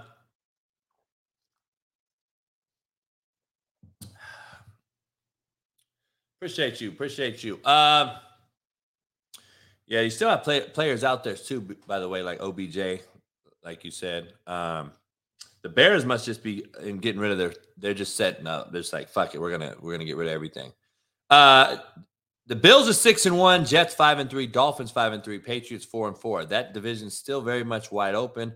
After the Bills, obviously, I don't think them. I don't think they're to just slide and take a huge hit. But at the same time, um, Bills at six and one lead that. Obviously, the Jets, you know, they just lost to the Patriots and the Dolphins. They're, they're, that's going to be very interesting. Did anyone in that division make any trades to help them or hurt them? Number one, Patriots didn't do much. Number two, Jets didn't do much. I think they're set with what they have. They're fine with it. Uh, the Jets had a hell of a, a draft. They're probably like, you know what? We're going to keep these assets. We're going to keep moving forward. The Dolphins made a splash, right? They go get Chubb. They go get uh, Wilson. They make some moves. Uh, you know, interesting. They made moves before the trade deadline. They made the most moves, but the Bills' addition of Hines, it might be the most critical one. And I think that one's going to just put your their foot on your neck. I think they put your foot on the neck of the rest of the division with that Hines pickup because now you don't have to run Singletary every single time. You have Hines, who's a dynamic runner, slasher, receiver out the backfield. That only is another weapon for Allen the Bills got sickening on offense with the addition of Hines. The Colts just said, fuck it. Let me give up the ass. Uh, moving on to AFC North, Ravens obviously gets Ro- Roquan Smith. We had uh, we had Patrick Queen on yesterday to discuss that pickup. Uh, Matt thinks my boy Patrick Queen's going to get replaced. Um, I think they're going to use both of them, to be honest. Um, five and three, is that the splash you need on defense? Maybe. Uh, the Bengals four and four, Browns three and five, Steelers two and six. Steelers get the corner that the bitch made cat from the Commanders. Uh, the Browns really don't do much. The Bengals really don't do much in the trade. Can't wait to ask Chase about all these different things. The, uh, so I don't think anything but the Ravens. The Ravens improved on defense, and I think the Ravens. Um, it's going to come down to the Ravens Bengals in that division. AFC South, Titans five and two, winners of five straight. They didn't really do much. The Colts three and four basically said, fuck it, we're gonna start over. I don't know what the fuck they're doing. The Jags, two and six. um, they get a receiver that's not even playing in the NFL this year. uh, and then they give up their running back to the Jets a couple weeks ago. So that's where I'm setting it. And the Texans did nothing. They're one and five. They're doing Texans shit. They're the Texans. It's raining like crazy here. Uh AFC West. Chiefs five and two. They go grab the receiver before the deadline. um from the Giants and Tony, they got him. Chargers four and three, Broncos three and five, Raiders two and five. Either one of those teams did much. Um, I don't I don't think anyone got better in that division. Uh, they are what they are. Uh, the AFC West we thought was going to be loaded has absolutely been a disappointment. So, who is my AFC champion out of all those teams I just mentioned? Who is your guys' AFC champion? I want to ask the question: Who is your AFC champion? Curious to see who that is. After everything I just mentioned, what I just said, who is your AFC champ? Um, very curious. Andrew says Bills. Uh, Texas says Bills. Someone says Chiefs. We got some Chiefs. We got some Bills. Are the Miami Dolphins dead? I thought everybody was hyped on the Dolphins. Now y'all ain't on them no more, huh? Are the Chargers dead? I'm gonna go through these this list with Chase, and we're gonna find out, and he'll break it down eloquently as he does. Uh, Chase is, I'm telling you right now, Chase is a very, very premiered NFL analyst. Um, that once he gets on a huge platform, he's to be a big commodity. Uh, NFC standings. I want to go through the division real quick before Chase gets in here in 20 minutes. Uh, NFC East, Eagles 7 0, only undefeated team in the NFL. Cowboys 6 and 2. Uh, they've won two in a row with Dak back. Um, Bears 3 and 5. Lions 1 and 6. Come here, Ash. Uh, Lions are dead. Fired the DB coach. Um, come here. Uh, you're soaking wet, dude. God damn. It's raining like crazy. You, you, sit down. Um, no, you're not pawing me, dude. Sit down. Ash is a trip, bro. I'm gonna be honest with you guys. Ash is no joke. Uh, he is Stogie esque. Uh, man, I, got an interesting take. All right, Giants, Cowboys six and two, Eagles seven and zero. Commanders win two in a row. They're four and four, so now they're not out of the playoff picture. The NFC East has become what we thought the AFC West was, right? And um, the NFC North is absolutely dog shit with besides the Vikings. Can the Vikings be that team? I don't know, dog. It's very interesting in the NFC, very, very wide open compared to the AFC. In my opinion, you got the Bills, you got the Chiefs, and you may have the Dolphins. You may have an outside team like the Ravens or the Chargers. I don't know. In the NFC, though, Eagles, Cowboys, Giants, all in the mix. Vikings right there. You don't know in the NFC South who's coming out, and any of those teams can they win? No, they can't beat any of those teams I just mentioned. Falcons four and four, Bucks three and five, Saints three and five, Pants uh, Panthers two and six. No, and then you got the Seahawks leading the division in the West, five and three. Are they a real contender? I just don't see it. I can't see it. But goddamn, Carroll's done a hell of a job. Coach of the year right now. They just beat the Brian Daboll runner-up coach of the year, in my opinion. And I got to put the Vikings coach right there now. He continues just to keep winning. No one's talking about him. Uh, he's doing a hell of a job in the, in Minnesota. So, are the Seahawks viable contenders? I don't know. I don't know that. 49ers four and four, Rams three and four, Cardinals three and five. Cardinals are dead. Rams are dead, in my opinion. I'm gonna ask Chase that. I think the Rams, even though they, you know, they're Super Bowl champs, dog. I don't know. That's like you can't, you gotta knock a champ out. They're still alive. They're still alive now. Don't get it twisted, but I don't think their roster is very good. They they busted their nut on winning the Super Bowl. That's what it is. That's just what they did. That's what they did, dog. You can't be you can't be mad at them. Can't knock them. Can't knock them. Um, I don't know if the Seahawks are frauds. Uh, you don't. You're not frauds at five five wins out of eight. You're not a fraud in the NFL, by the way, bro. You're playing NFL teams every week. I, I, don't even realize they're not playing uh, San Jose State. They're playing NFL teams. So five games is not a fraud. But are they teams that are is there? Are they a team that's contending the NFC for a Super Bowl? No, I don't see it. So who is the team in the division of, or in the NFC? I, I gotta say Eagles right now. You gotta say Cowboys are in the mix. Vikings are in the mix. Uh, Giants possibly. I don't know. I don't think they're serious contenders, but they're having a hell of a year. They're similar to the Seahawks in my opinion. I think the Seahawks Giants can beat each other on each other's fields every week. That's just what it is. Um, Packers are dead. We consider them dead. Bears are dead. Lions are out. Panthers are dead. Saints are dead. Bucks are probably dead. The Falcons are four and four in the division lead. Uh, but are they real? No, they're not real.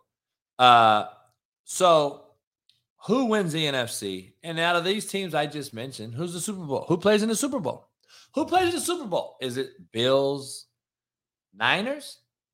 Is it Eagles, Chiefs. I mean, I don't know, dog. Are the Chargers serious? Are the Dolphins a serious Super Bowl contender? I don't know. NFC is the team, the, the, division that I'm curious about. Um, but I don't know. we're, we're gonna, we got to find that out. Uh, there's a lot of uh, lot of uh, interesting ones, to say the least. I'm curious on the NFL trade, though, that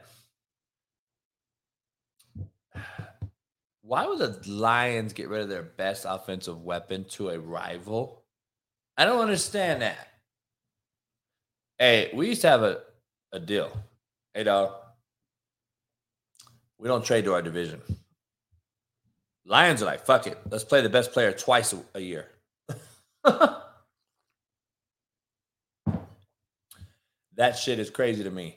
I gotta, I gotta talk about this real fast though. I, I, I missed it in my pre-snap. Um,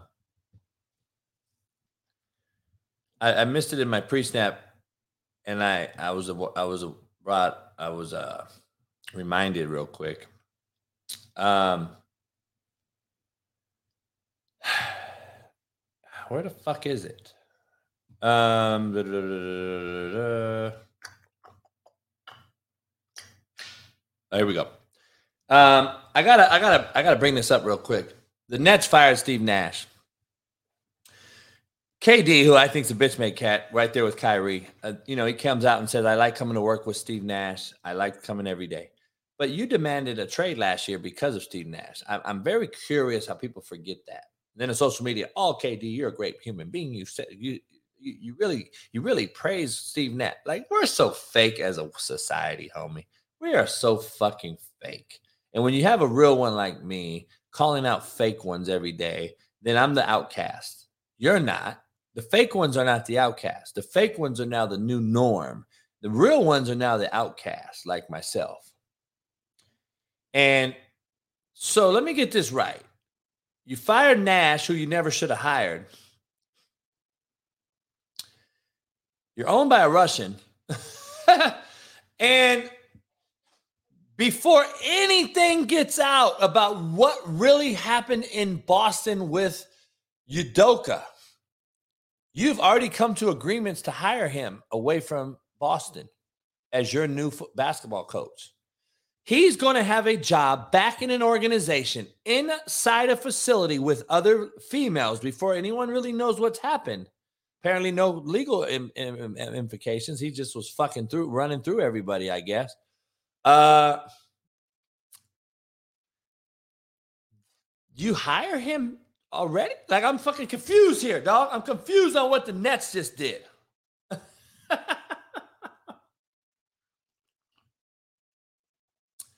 I am so confused on what really went down. Um, and where's Nia Long at?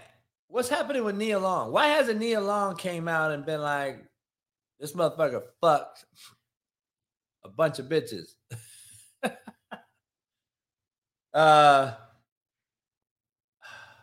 I don't know. It's crazy. Give me one second. Head on over to CoachJBStore.com. Get you some merch. Give me one minute.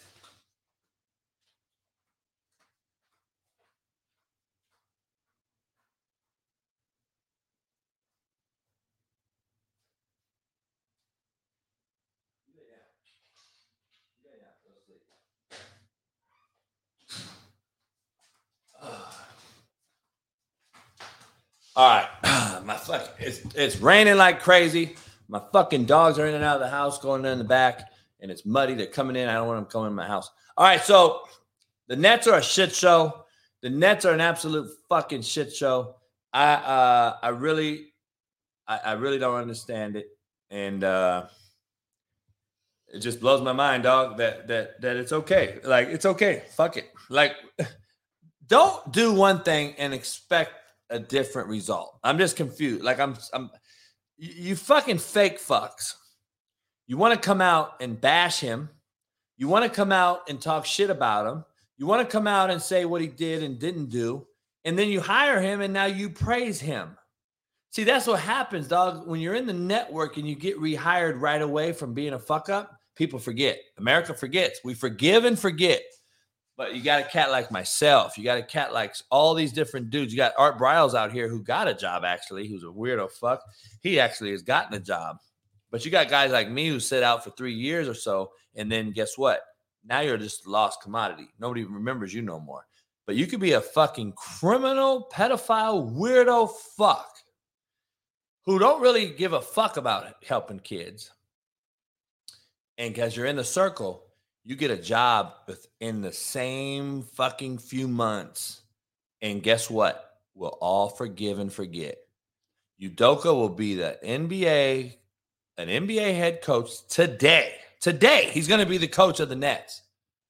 And nobody will remember anything that happened in Boston. He'll be all forgetting. Everything's wiped clean. He's fine. Being real, dog. Keeping it real. what do I know? Uh, Chase will join us here in about 10 minutes. We're going to break down uh, all things trade, deadline, the trade, everything that's been going on, the N- uh, NFC, AFC matchups, who we thinks is going to be in the Super Bowl right now, who benefited the most uh, out of this whole thing. Um, very interested to say the least. Um, I don't know what your take is on the Nets. Please drop your comments in here. Um, so, Steve Nash was not turning the Nets around. Shut the fuck up. So, apparently, I'm confused here. Steve Nash walked into upper management and said, They're not buying what I'm selling. Have you heard about that? They aren't buying what I'm selling, is what I heard he said.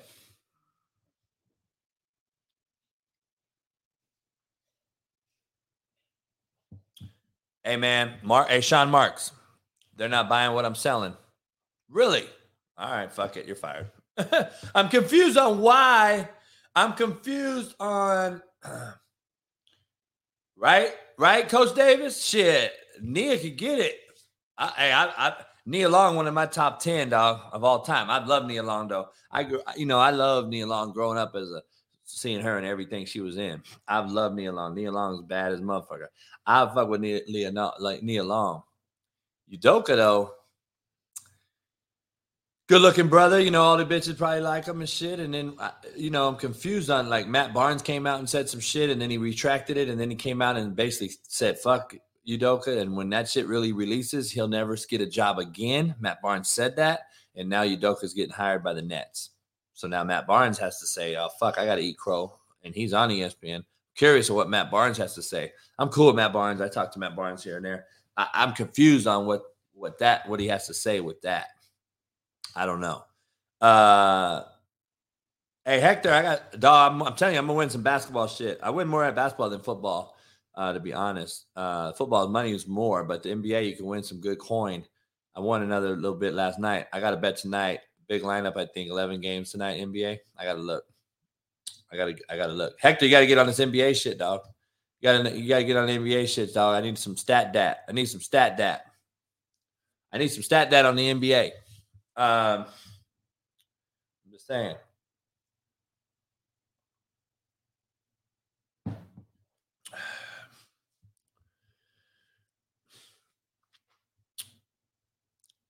Come on, dog. They aren't even married. The man is single. Shut up, homie. They've been engaged for eight years or some shit. Now, that's a, a, funny thing in its own right. But if you're engaged, you're not single. Like, come on, dog. Even if you got a girl, you're not single. Come on, homie. Stop with the bullshit. You motherfuckers, your thinking is wild. Wild, wild, wild. If he was single, there wouldn't even be a problem. This would never have got out. What the fuck are you talking about? If he was single, there would be no discussion. What are you fucking talking about, you weirdo fuck? Holy shit.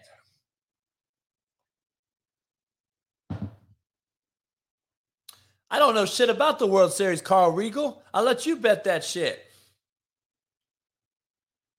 Yeah, someone's dragging their feet, but they're not single. Someone's dragging their dick. someone's dragging their dick across fucking enemy lines. That's what the motherfucker was doing. It ain't no goddamn dragging their feet.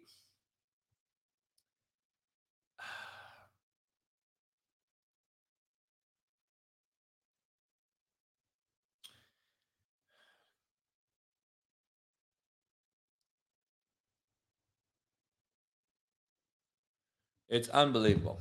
Unbelievable. Red Johnson, what up? All you guys who ain't members, become one, man. Become a member. $1.99. Hit the like button, subscribe, become a member. Man, we're, we I can't thank you guys enough. We're over 500 members. Um, appreciate you.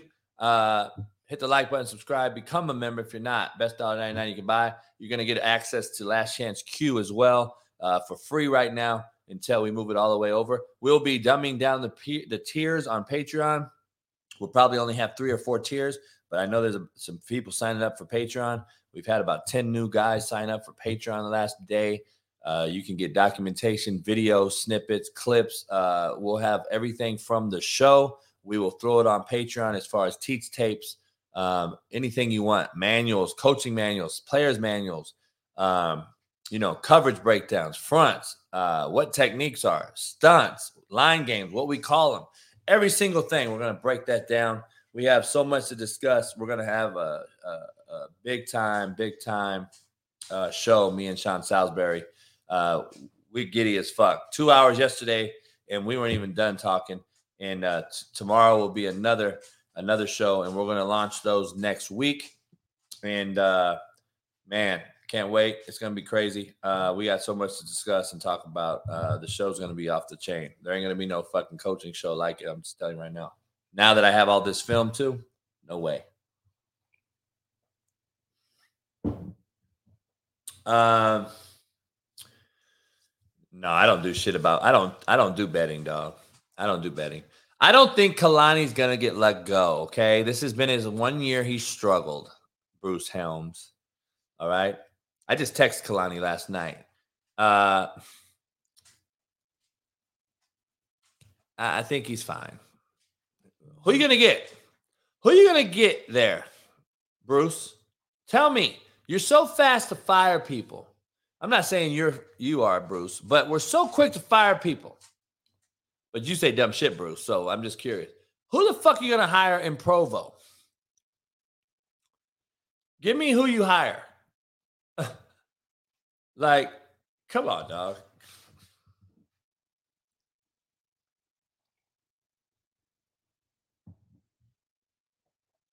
Carl, you're going to get Lane Kiffin and Matt Rhule and BYU.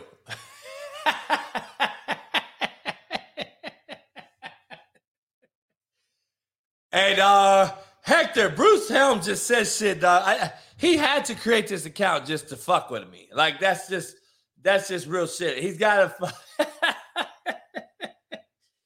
Uh, that motherfucker. Just, I think he's a comedian. I think Bruce Helms is a comedian. Uh, uh, quiet as kept on the low. Deion Sanders has an equal chance to be the head coach at BYU as Lane Kiffin does. uh not just geographically speaking, uh, ethnically speaking, uh, Deion and BYU. Uh, eh, probably not going to happen. Probably not going to happen. Uh, oh man, but Lane Kiffin is absolutely actually funnier than Deion Sanders going to BYU. Hey, Hector, you're not lying, dog. Like Bruce Helms puts in effort. Him and Carl Regal, I think, I think they're similar to the same cat. I think they may be the same cat. I don't know, but they put in a lot of effort to this to this show. I gotta clap it up. I gotta give it up. I gotta give it up.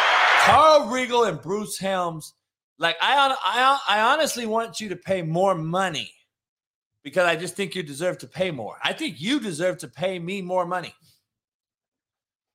I'm being honest. I think you should pay more money.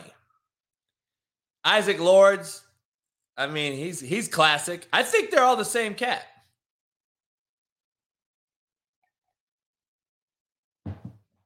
I think they're all the same cat. be honest. I agree with Matt. Uh, we'll ask him tomorrow. I agree with Matt. I think I think that Deion goes to Florida State because Norvell is going to get the axe. That's that's that's kind of what I'm thinking. I think Deion and, in, in, Florida State would be good. Ash, what are you doing, homie? Ash, go lay down. Weirdo fuck. Um No, Gordon Momon, Momon, Mamon. Is your name Mamon? Any Spanish speakers in here? Gordon Mamon. Uh Hector, Mamon. Gordon Mamon is uh, a Mamon. And he just said, Do I think Derek Carr is a top 10 quarterback? Is this the first time you've ever heard me speak? Have you ever talked to me or heard me speak ever, Gordon Mamon? Because I think I've talked about Derek Carr at least 500 times in the last six months. I don't, Kyle, I got to be real. I don't have a burner. I don't know what a burner is. I just found out what a burner was and I, let me let me break it down. Let me break it down. Um, let me break it down for you.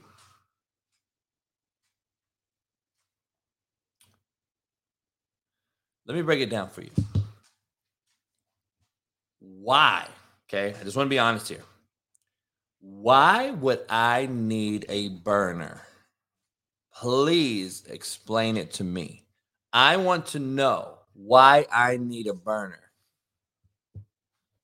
I want to know why I need a burner account. If I say the shit I say already, why the fuck would I need a burner account? I'm just curious. Man, without further ado, let's get to my boy Chase. Chase, a busy man today. Let me put a let me put a his ticker on the bottom. Make sure you follow Chase on all platforms. Um, make sure you drop a super chat. He's not drinking today. I'm not gonna let Chase drink today. He's got busy work to do. He's got work to do. I can't let him do that. Uh, super chat though, uh, obviously send some over to Chase so I could Venmo that cat for coming on the show and giving him some some fucking love. Um, let me get his uh let me put his uh deal up here. Right on the bottom there, chat sports only, very own Chase Senior. Chase, what up, dog? Appreciate you coming on. Work boot Wednesday. It's another work boot Wednesday. Let's get it. What's your dog doing back there? Bothering you a little bit during the show? Yeah, he's been fucking with me. Um, it's raining like crazy out here, um, like cats and dogs, ironically. Uh, and I don't know what the fuck's up with him. He's just like, I think there's a fly in here, and he's just fucking chasing it down. You in Southern California, you get rain what twice a year? Maybe. like, fuck. must be nice. Like, you know, it, and it pisses you off too, right? It pisses you off when you when you get rain and you didn't know it was coming. And, and we're so spoiled out here. I, I tell this, I, I, saw a lady at the store that like the last time it rained, like eight months ago. I was like, hey, uh, she's all pissed off and t- cussing at her kid and shit. I'm like, calm down. We actually are in a fucking drought. We need rain. We need water, lady. I'll tell you what, living in Dallas, it spoiled me because I grew up in the Northeast. I'm used to four seasons snow, rain, sleet. I come here to Dallas and it rains a couple of times per year, nothing really notable. And I'm so used to it being 70, 80 degrees this time of year. The other day it started raining and I'm like, really? It's raining today for the first time in a couple of weeks? What's going Man. on? It, it, I've been there a few times. It snowed a couple times. I was there recruiting. It actually snowed. It doesn't snow much, right? No, no. It, bad weather in February, but as I like to say, Dallas is great. God bless Texas because no state income tax, very affordable, and about 10 to 11 good months a year per weather. Eh, eh. You still got a tornado might come through there, so I'm gonna stay right the fuck here. Hey, let's uh, hope not. you get earthquakes out there though. Hey, I, I don't know how, how much do you dabble into college football? Do you at all? Yeah, I love college football. Like the committee, okay? Just real quick, uh, the committee is consisted of Gary Barta, Iowa AD, North Dakota State player, D2 player. He won a couple natties. Uh, so he played. I give him some kudos. Okay, he played. He gets it. I hope he gets it.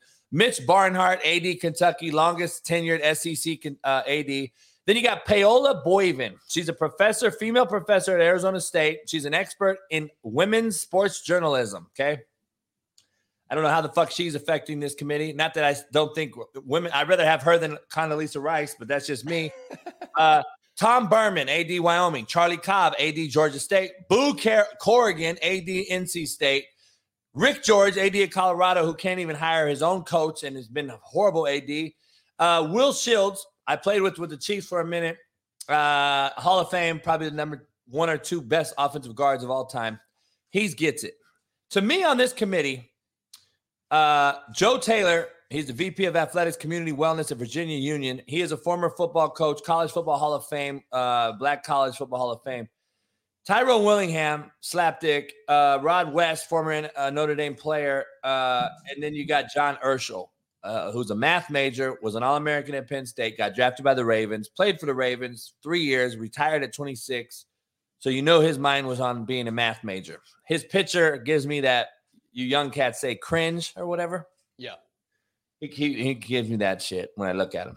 All right. How he got on the committee, I have no idea. But he's a math major. So, of course, it makes sense. We brought this mathematician on here. How can you fuck up the first BCS rankings this bad, in my opinion? Clemson has no no business being in this thing if you if you know anything about football. I don't get it. I don't understand how you put Tennessee at one just because they're the hot ticket right now. You put them above a team that just is is from what I know is Chase. They're the defending fucking national champs. So how do you put them above them before you play them? And then TCU, if you're to put Tennessee above Georgia, and Tennessee has yet to prove anything to anyone of any significance in the last 20 years, TCU either. But why put why not put Tennessee above Alabama then, if that's your criteria? I guess my point is we see a lot of inconsistencies. Uh, I just don't understand LSU above Ole Miss. Yeah, they beat them, coach. No shit, but they got two losses. You know they're not getting in. Ole Miss has one loss. You're basically keeping them out of the playoff by ranking them below LSU when they can really run the table and win it out and get in the playoff. You're basically saying Ole Miss ain't sexy enough to get in. And then UCLA drubbed Utah, uh, lost to Oregon, who could be the hottest team in the in the in the in the, in the NCAA. In my opinion, you can argue that they're playing as good as anyone right there with Tennessee. Uh, they got to be ranked higher than SC. They drubbed Utah. Utah beats SC. They drubbed Stanford. Two common denominators. SC gave up 30 against Stanford. I just see UCLA has to be ahead of UC, uh, USC. And I believe Utah, two loss team. If you're going to put LSU above Ole Miss, you put Utah above SC. Yeah. So that's my take. I don't know. Yeah, I agree. And just for clarification, it's the College Football Playoff Committee because the BCS is the old system that stopped in 2014. But I'm with you. I will say yeah, this to everybody out there, right? Yeah. It's the college football playoff rankings here. And I think that they're doing this to drive height. There are a lot of big games this week coming up, too. So these rankings are going to change. These are the first initial rankings. And I think they want what we're doing right now is talking about this and everybody being in shambles. But I'm with you. I totally disagree with the rankings. I think Tennessee, among some of the top teams, might have the best win because they beat Alabama at home. But there's no way that Georgia should be at number three. Name a quality win for Ohio State this year. They beat a solid Penn State team, and Ohio State is at number two. The fact that Clemson is number four, I think, is a joke. Michigan not in the top four. I think they've been the more impressive team than Ohio State. If they were to meet right now, I think Michigan actually beats Ohio State because they play more of a physical brand of football. And I think that gives Ohio State a lot of trouble. Alabama at six, they don't have a quality win this year.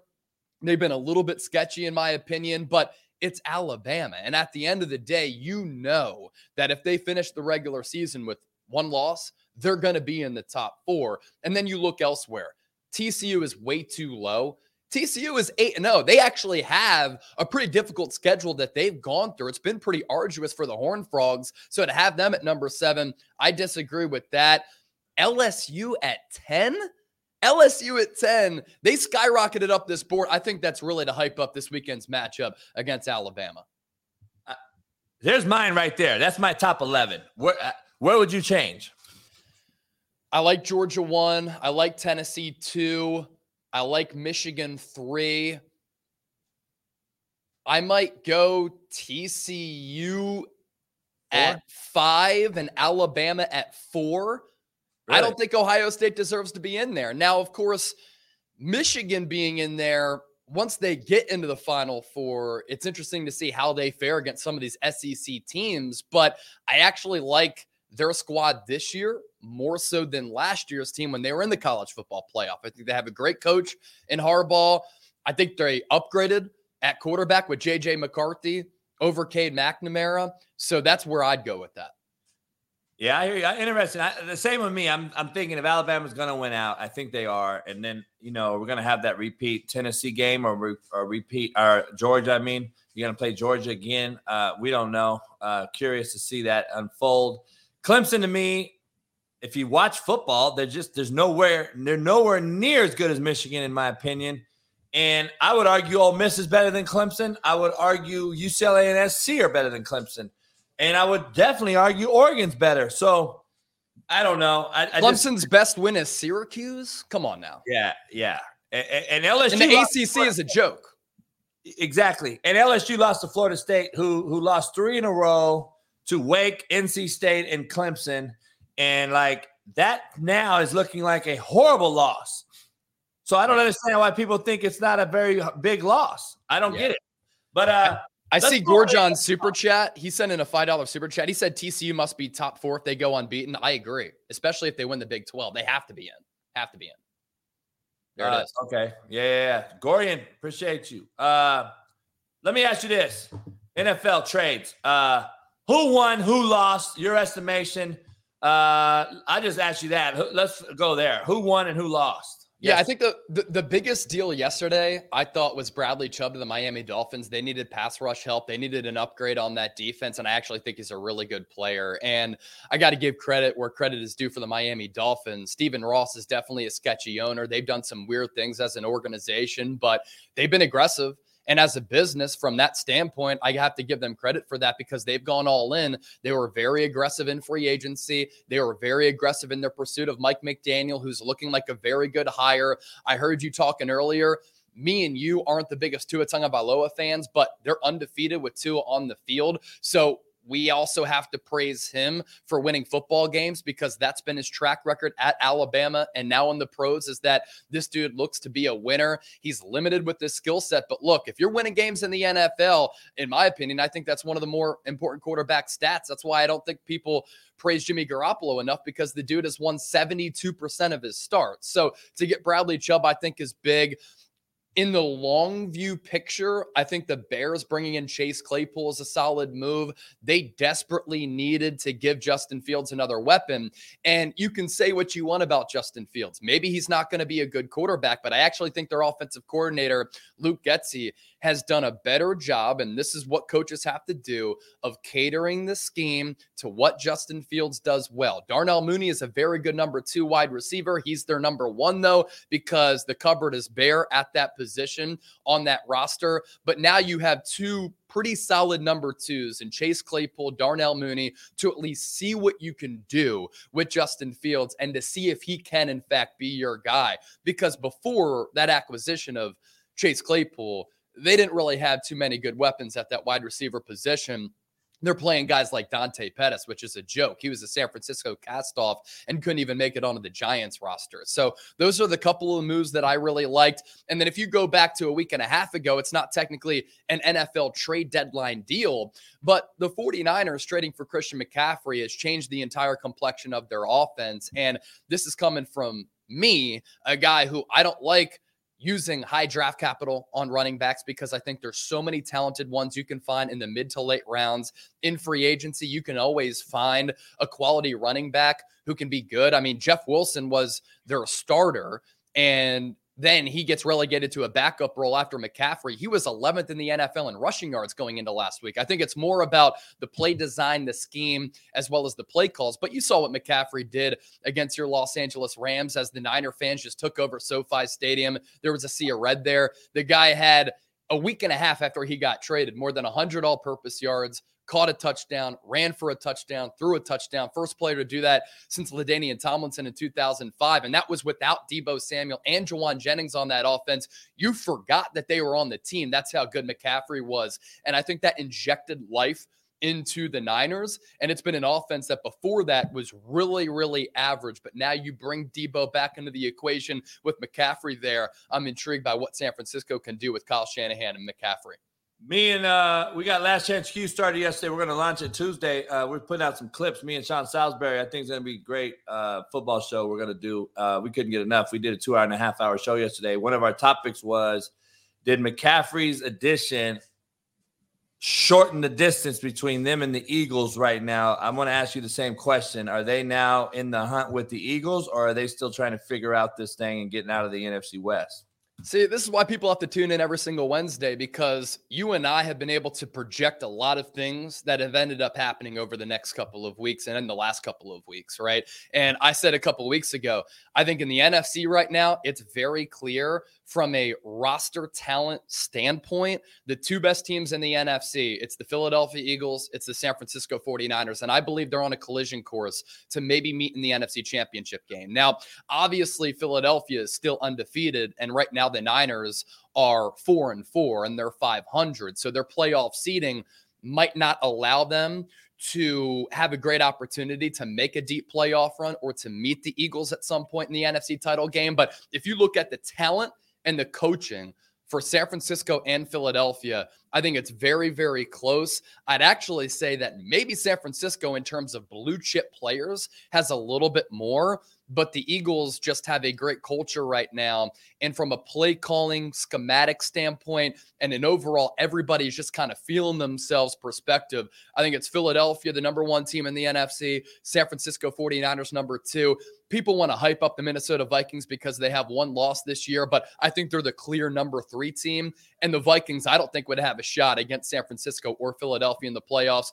Philadelphia just dump trucked them back in week two on Monday Night Football earlier this year. No, I agree. Um, this the Seahawks just continue to amaze me though. Like this is a team that like I don't know if you want to play them. It's coaching brilliance, is what it is. uh, they didn't do much in the trade uh, deal. Uh, we got how does so the Lions just said, "Screw it, we're done. Let's get rid of our best player. We'll trade him to a fucking rival. We'll have to we'll play him twice a year instead of once a year or zero times a year. Let's trade him to our rival up the road here." I don't know what the Lions are doing. Uh, they fired the DB coach this week, who I've been saying they should have fired the DC Aaron Glenn a while ago. I think MDC is going to get fired this year now after these moves. Lions are just who they are, man. They can't get out of their own way. It doesn't matter who you hire there, they're going to struggle. Uh, the Jags trade for a suspended Calvin Ridley, uh, who he bet against, actually, is why. Um, yeah. I'm confused on that one. And I said, you know, fuck it, he got fired on his day off. Uh, let me throw this out there. I think the most interesting and impressive trade where nobody's really talked about is Nyheim Hines to the Bills. I think that is a huge addition for a team that nobody wanted to see that addition because now Singletary actually is going to be able to be spotted similar to a Ezekiel and a Pollard. And I think now that you have a guy that can catch the ball in the backfield, you guys got a slasher, can run inside. Hines is a hell of an addition for a team that already has a lot of weapons. And the Bills now, I think, just became a lot better. So I don't know what you think about that one, but interesting to see the Bills make that move. Uh, yeah. I don't know. Who won, do you think? You, you think the Dolphins won it outright? Yeah, I think the Dolphins they needed pass rush help, and I think that Bradley Chubb is just having a great year. And this is a guy who has a lot of pedigree. Struggled to stay healthy. Finally, he's come into his own. I mean, when Denver drafted him, they thought that him and Von Miller were going to be a pass rushing duo for the next five to ten years, and they were good when they were on the field together. Unfortunately for both of them, they both suffered injuries at different times. But Bradley Chubb really started to find a groove. And when you make a move like that, I just think it injects energy in the locker room. I think that's what happened with McCaffrey and the 49ers. You make a good point with Nyheim Hines. This is a guy who is a dual threat back who is barely used with the Indianapolis Colts. And you get him by trading away Zach Moss and a six round pick. So I like the value standpoint there uh, of trading for Nyheim Hines. He's also a pretty solid punt returner. And you and I have had this conversation a lot.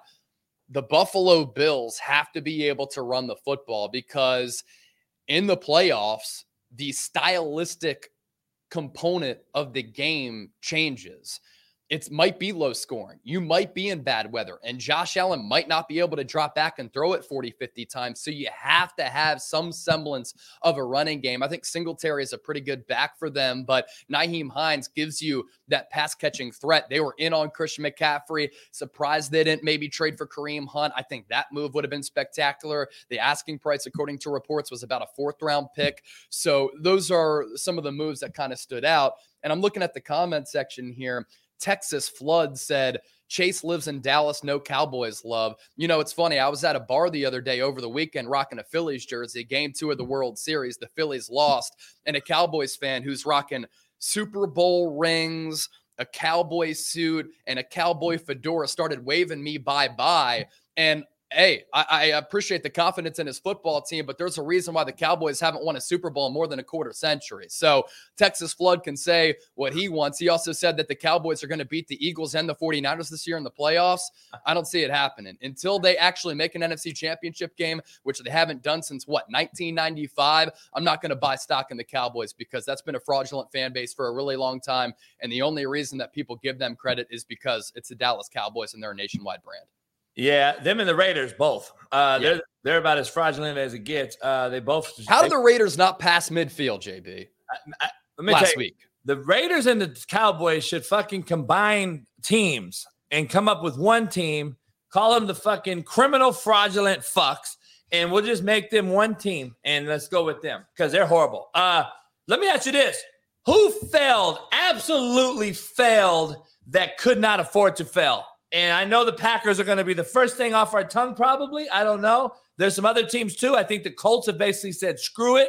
We're done. Because you don't get rid of Hines, in my in my opinion, when you have Taylor who's hobbled and not even getting the carries that he's supposed to be getting, and then you change quarterback. So the Colts, to me, the Bears, uh, you know, you make a couple additions, but you get rid of Roquan Smith to the Ravens. I had Patrick Queen on my show yesterday starting middle linebacker. My my boy Matt Macheski said Roquan's going to replace him, and I was crazy. I had him on my show, and I'm like, nah, I think they're going to play them both. But uh, the Ravens, you know, came up with that big get right there. Roquan leaves the NFL in tackles right now.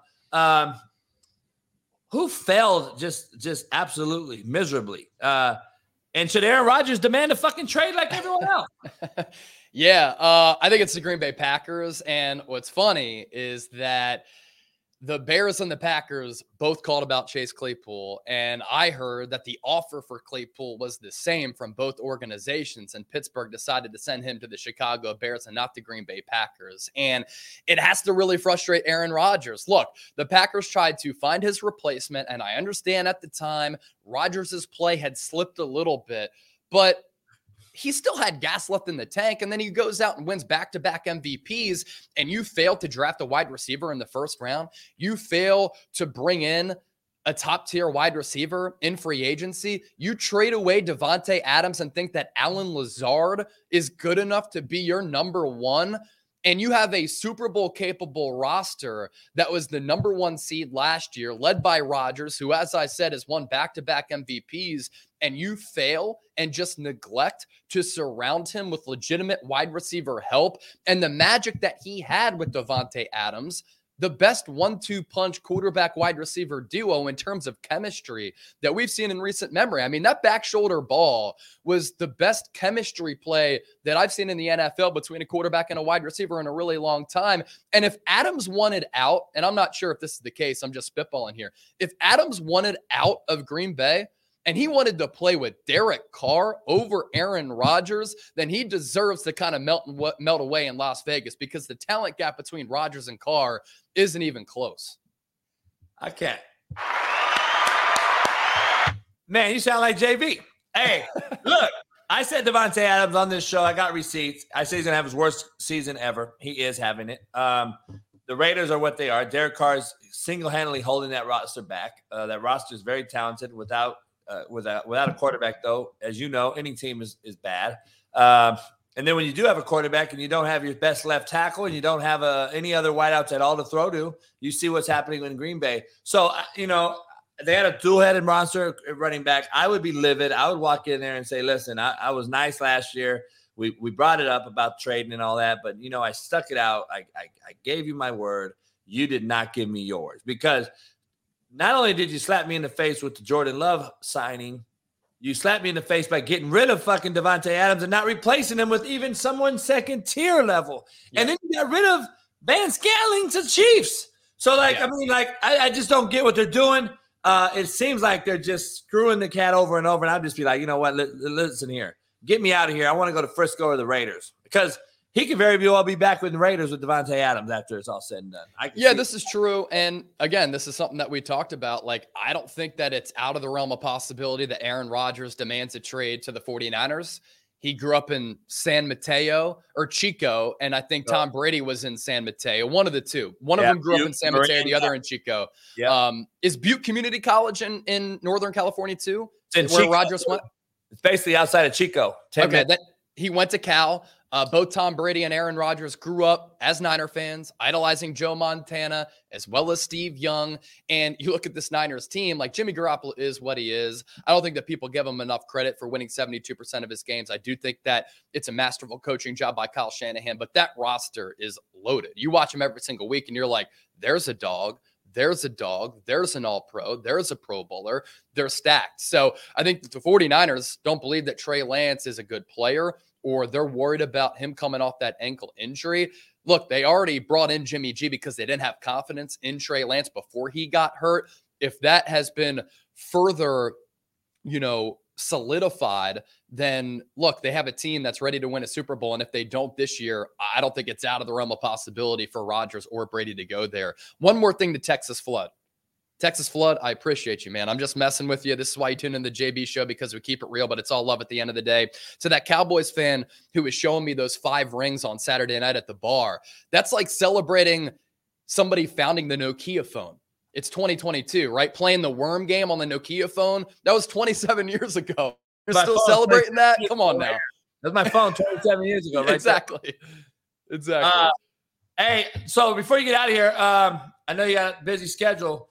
The Bills six and one. The AFC East seems like it's pretty competitive. Jets and Dolphins seem like they're right there. Patriots four and four. Uh, the Ravens five and three. Bengals four and four. After that, it's pretty much done. AFC South Titans look like they're running away with it. AFC West we thought was going to be great. Uh, Chiefs and Chargers five and two, four and three. Chargers look like they're charging it up though. Uh, Broncos and Raiders seem like they're dead. Um, who comes out of the AFC right now, in your opinion?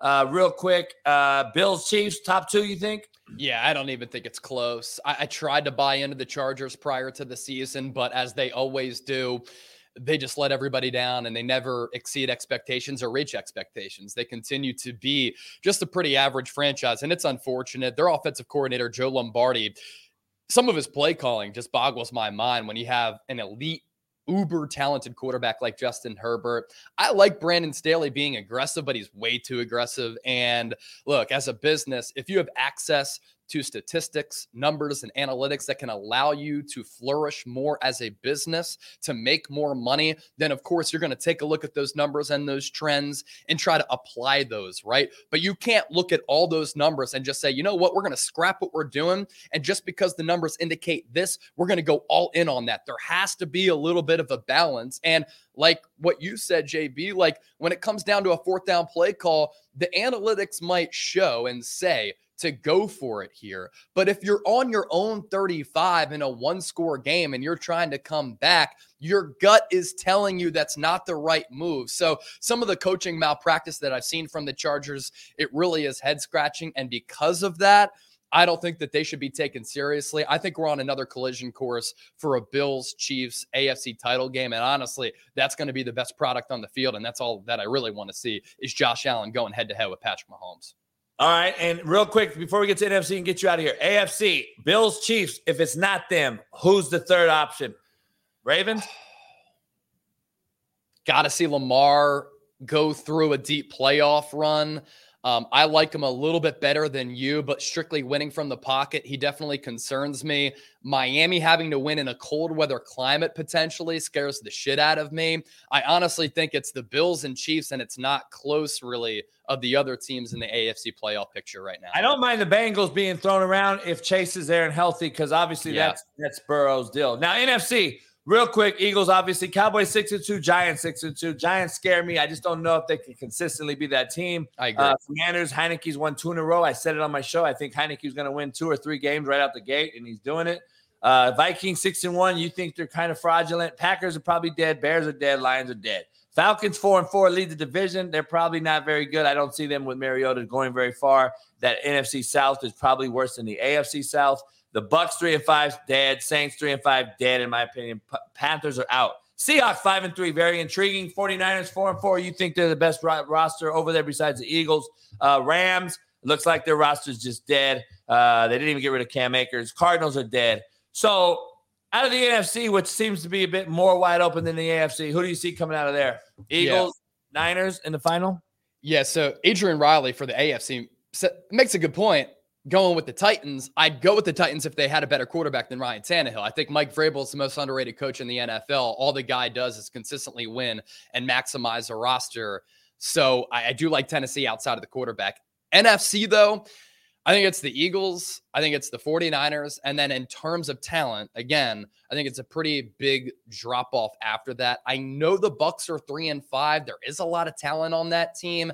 But from a cultural standpoint, it looks as though some guys aren't bought in, and Tom Brady has all these distractions off the field. But if there's one guy that can bring the Bucs out of the coffin to lead the team back from a three and five start, the Niners did it last year, made it to the NFC title game.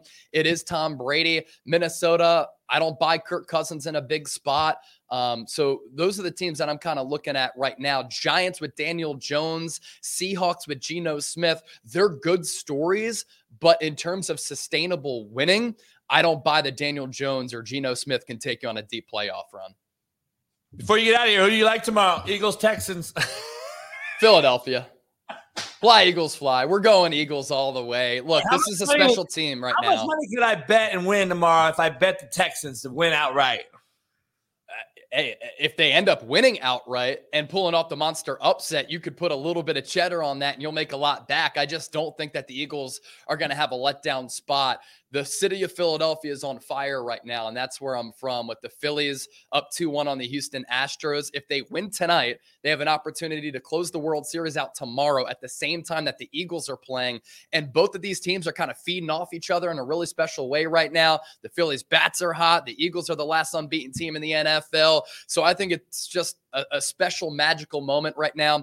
And I think that the Eagles' culture right now, like they're not opening themselves up to have a letdown spot. This is a team that they've dump trucked a lot of opponents this year, yet still Jalen Hurts, who I think this is really important as a quarterback, still goes on his post game press conferences and says, you know what? We left money on the table. This isn't good enough. We are not content with this. And Nick Sirianni is echoing that. And I think that's really special to have for a Super Bowl contender. I agree. I'm betting on the fucking Texans. All right. Hey, much love to you, Doc. Go out. You have a great day, guys. You go follow him, Chase Senior. He's down in Chat Sports. He's going to be having a live show here in a minute. Uh, you going live here in a minute? Uh, going live a little bit later, just a lot of planning that goes into it. But uh, at, let's see, 5 o'clock Eastern, 2 o'clock Pacific, I'll be live on the 49ers report. Uh, I'm going to comment right now from that channel. And uh, y'all can see the channel right there 49ers report by Chat Sports. It's in the chat. Perfect. Go join him tonight. Now you do your super chats in that and take chugs and all that shit. That's usually a game day thing, but we All right. always try to drive super chats because we're all about making that money and interacting with the homies. No doubt. Um, hey, Kansas just suspended uh, Bill Self. Really? Yeah, just blew out. So maybe you'll talk about that. Uh, and Udoka's hire at the Nets is unbelievable to me. That's a whole nother discussion. So, hey, I appreciate you joining me, man. Go get ready. Have a great one, and uh, see you next week. Always a pleasure, bro. Take it easy. All right, appreciate you. All right. Later. Much love to him. Uh, he's a busy man. People are busy, man, doing their thing. I appreciate him joining me, man, out of his busy schedule. Chase does a hell of a job dropping the knowledge and the, and the, and the stats on you. Um, man, I'm having a crazy weather day. Uh, my internet keeps going in and out, and uh, there's all kind of shit going on here. My fucking trees in front of my house look like they're blowing over. And uh, it's kind of crazy here today. Uh, World Series tonight. Tomorrow uh, morning, we'll break down all things. Matt will be back. We're going to get into tomorrow night's game. I might, Hector, I might take, I might take the Texans, dog. Hey, scared money don't make no money. You got to bet. Scared money don't make money, dog. Real shit. If you're scared, go to church. I might take. I might be honest with you. I might. I might fuck around and just bet the Texans, dog. Why not? What do I got to lose? Why not? They're not supposed to win anyway. I might put like 500 Hector. What's 500 on the Texans get me? I might do it, dog. I might do it. I might put it out there on social media, show my bet, and when they win, dog. But what do I know? Segment's gonna be lit. Hey, appreciate you guys. I'm gonna get out of here. Uh, make sure you stay tuned for Last Chance Q. Me and Sean Salisbury Tuesday, Thursdays. We'll launch next Tuesday, and make sure you guys are subscribers to my Patreon. I'll be cleaning that up today. Our Patreon is gonna have a few tiers in there and uh, thanks to all the new members of Patreon. We'll be launching and, and updating that stuff next week. And uh, it's going to be lit. It's going to be fire. And uh, 500 pays 2,800 Hector. I might do it, dog. I think I'm doing it. I think I might do that shit, Hector. I might have to hit you with the 500 because I can't bet here. Wido podcast in the house.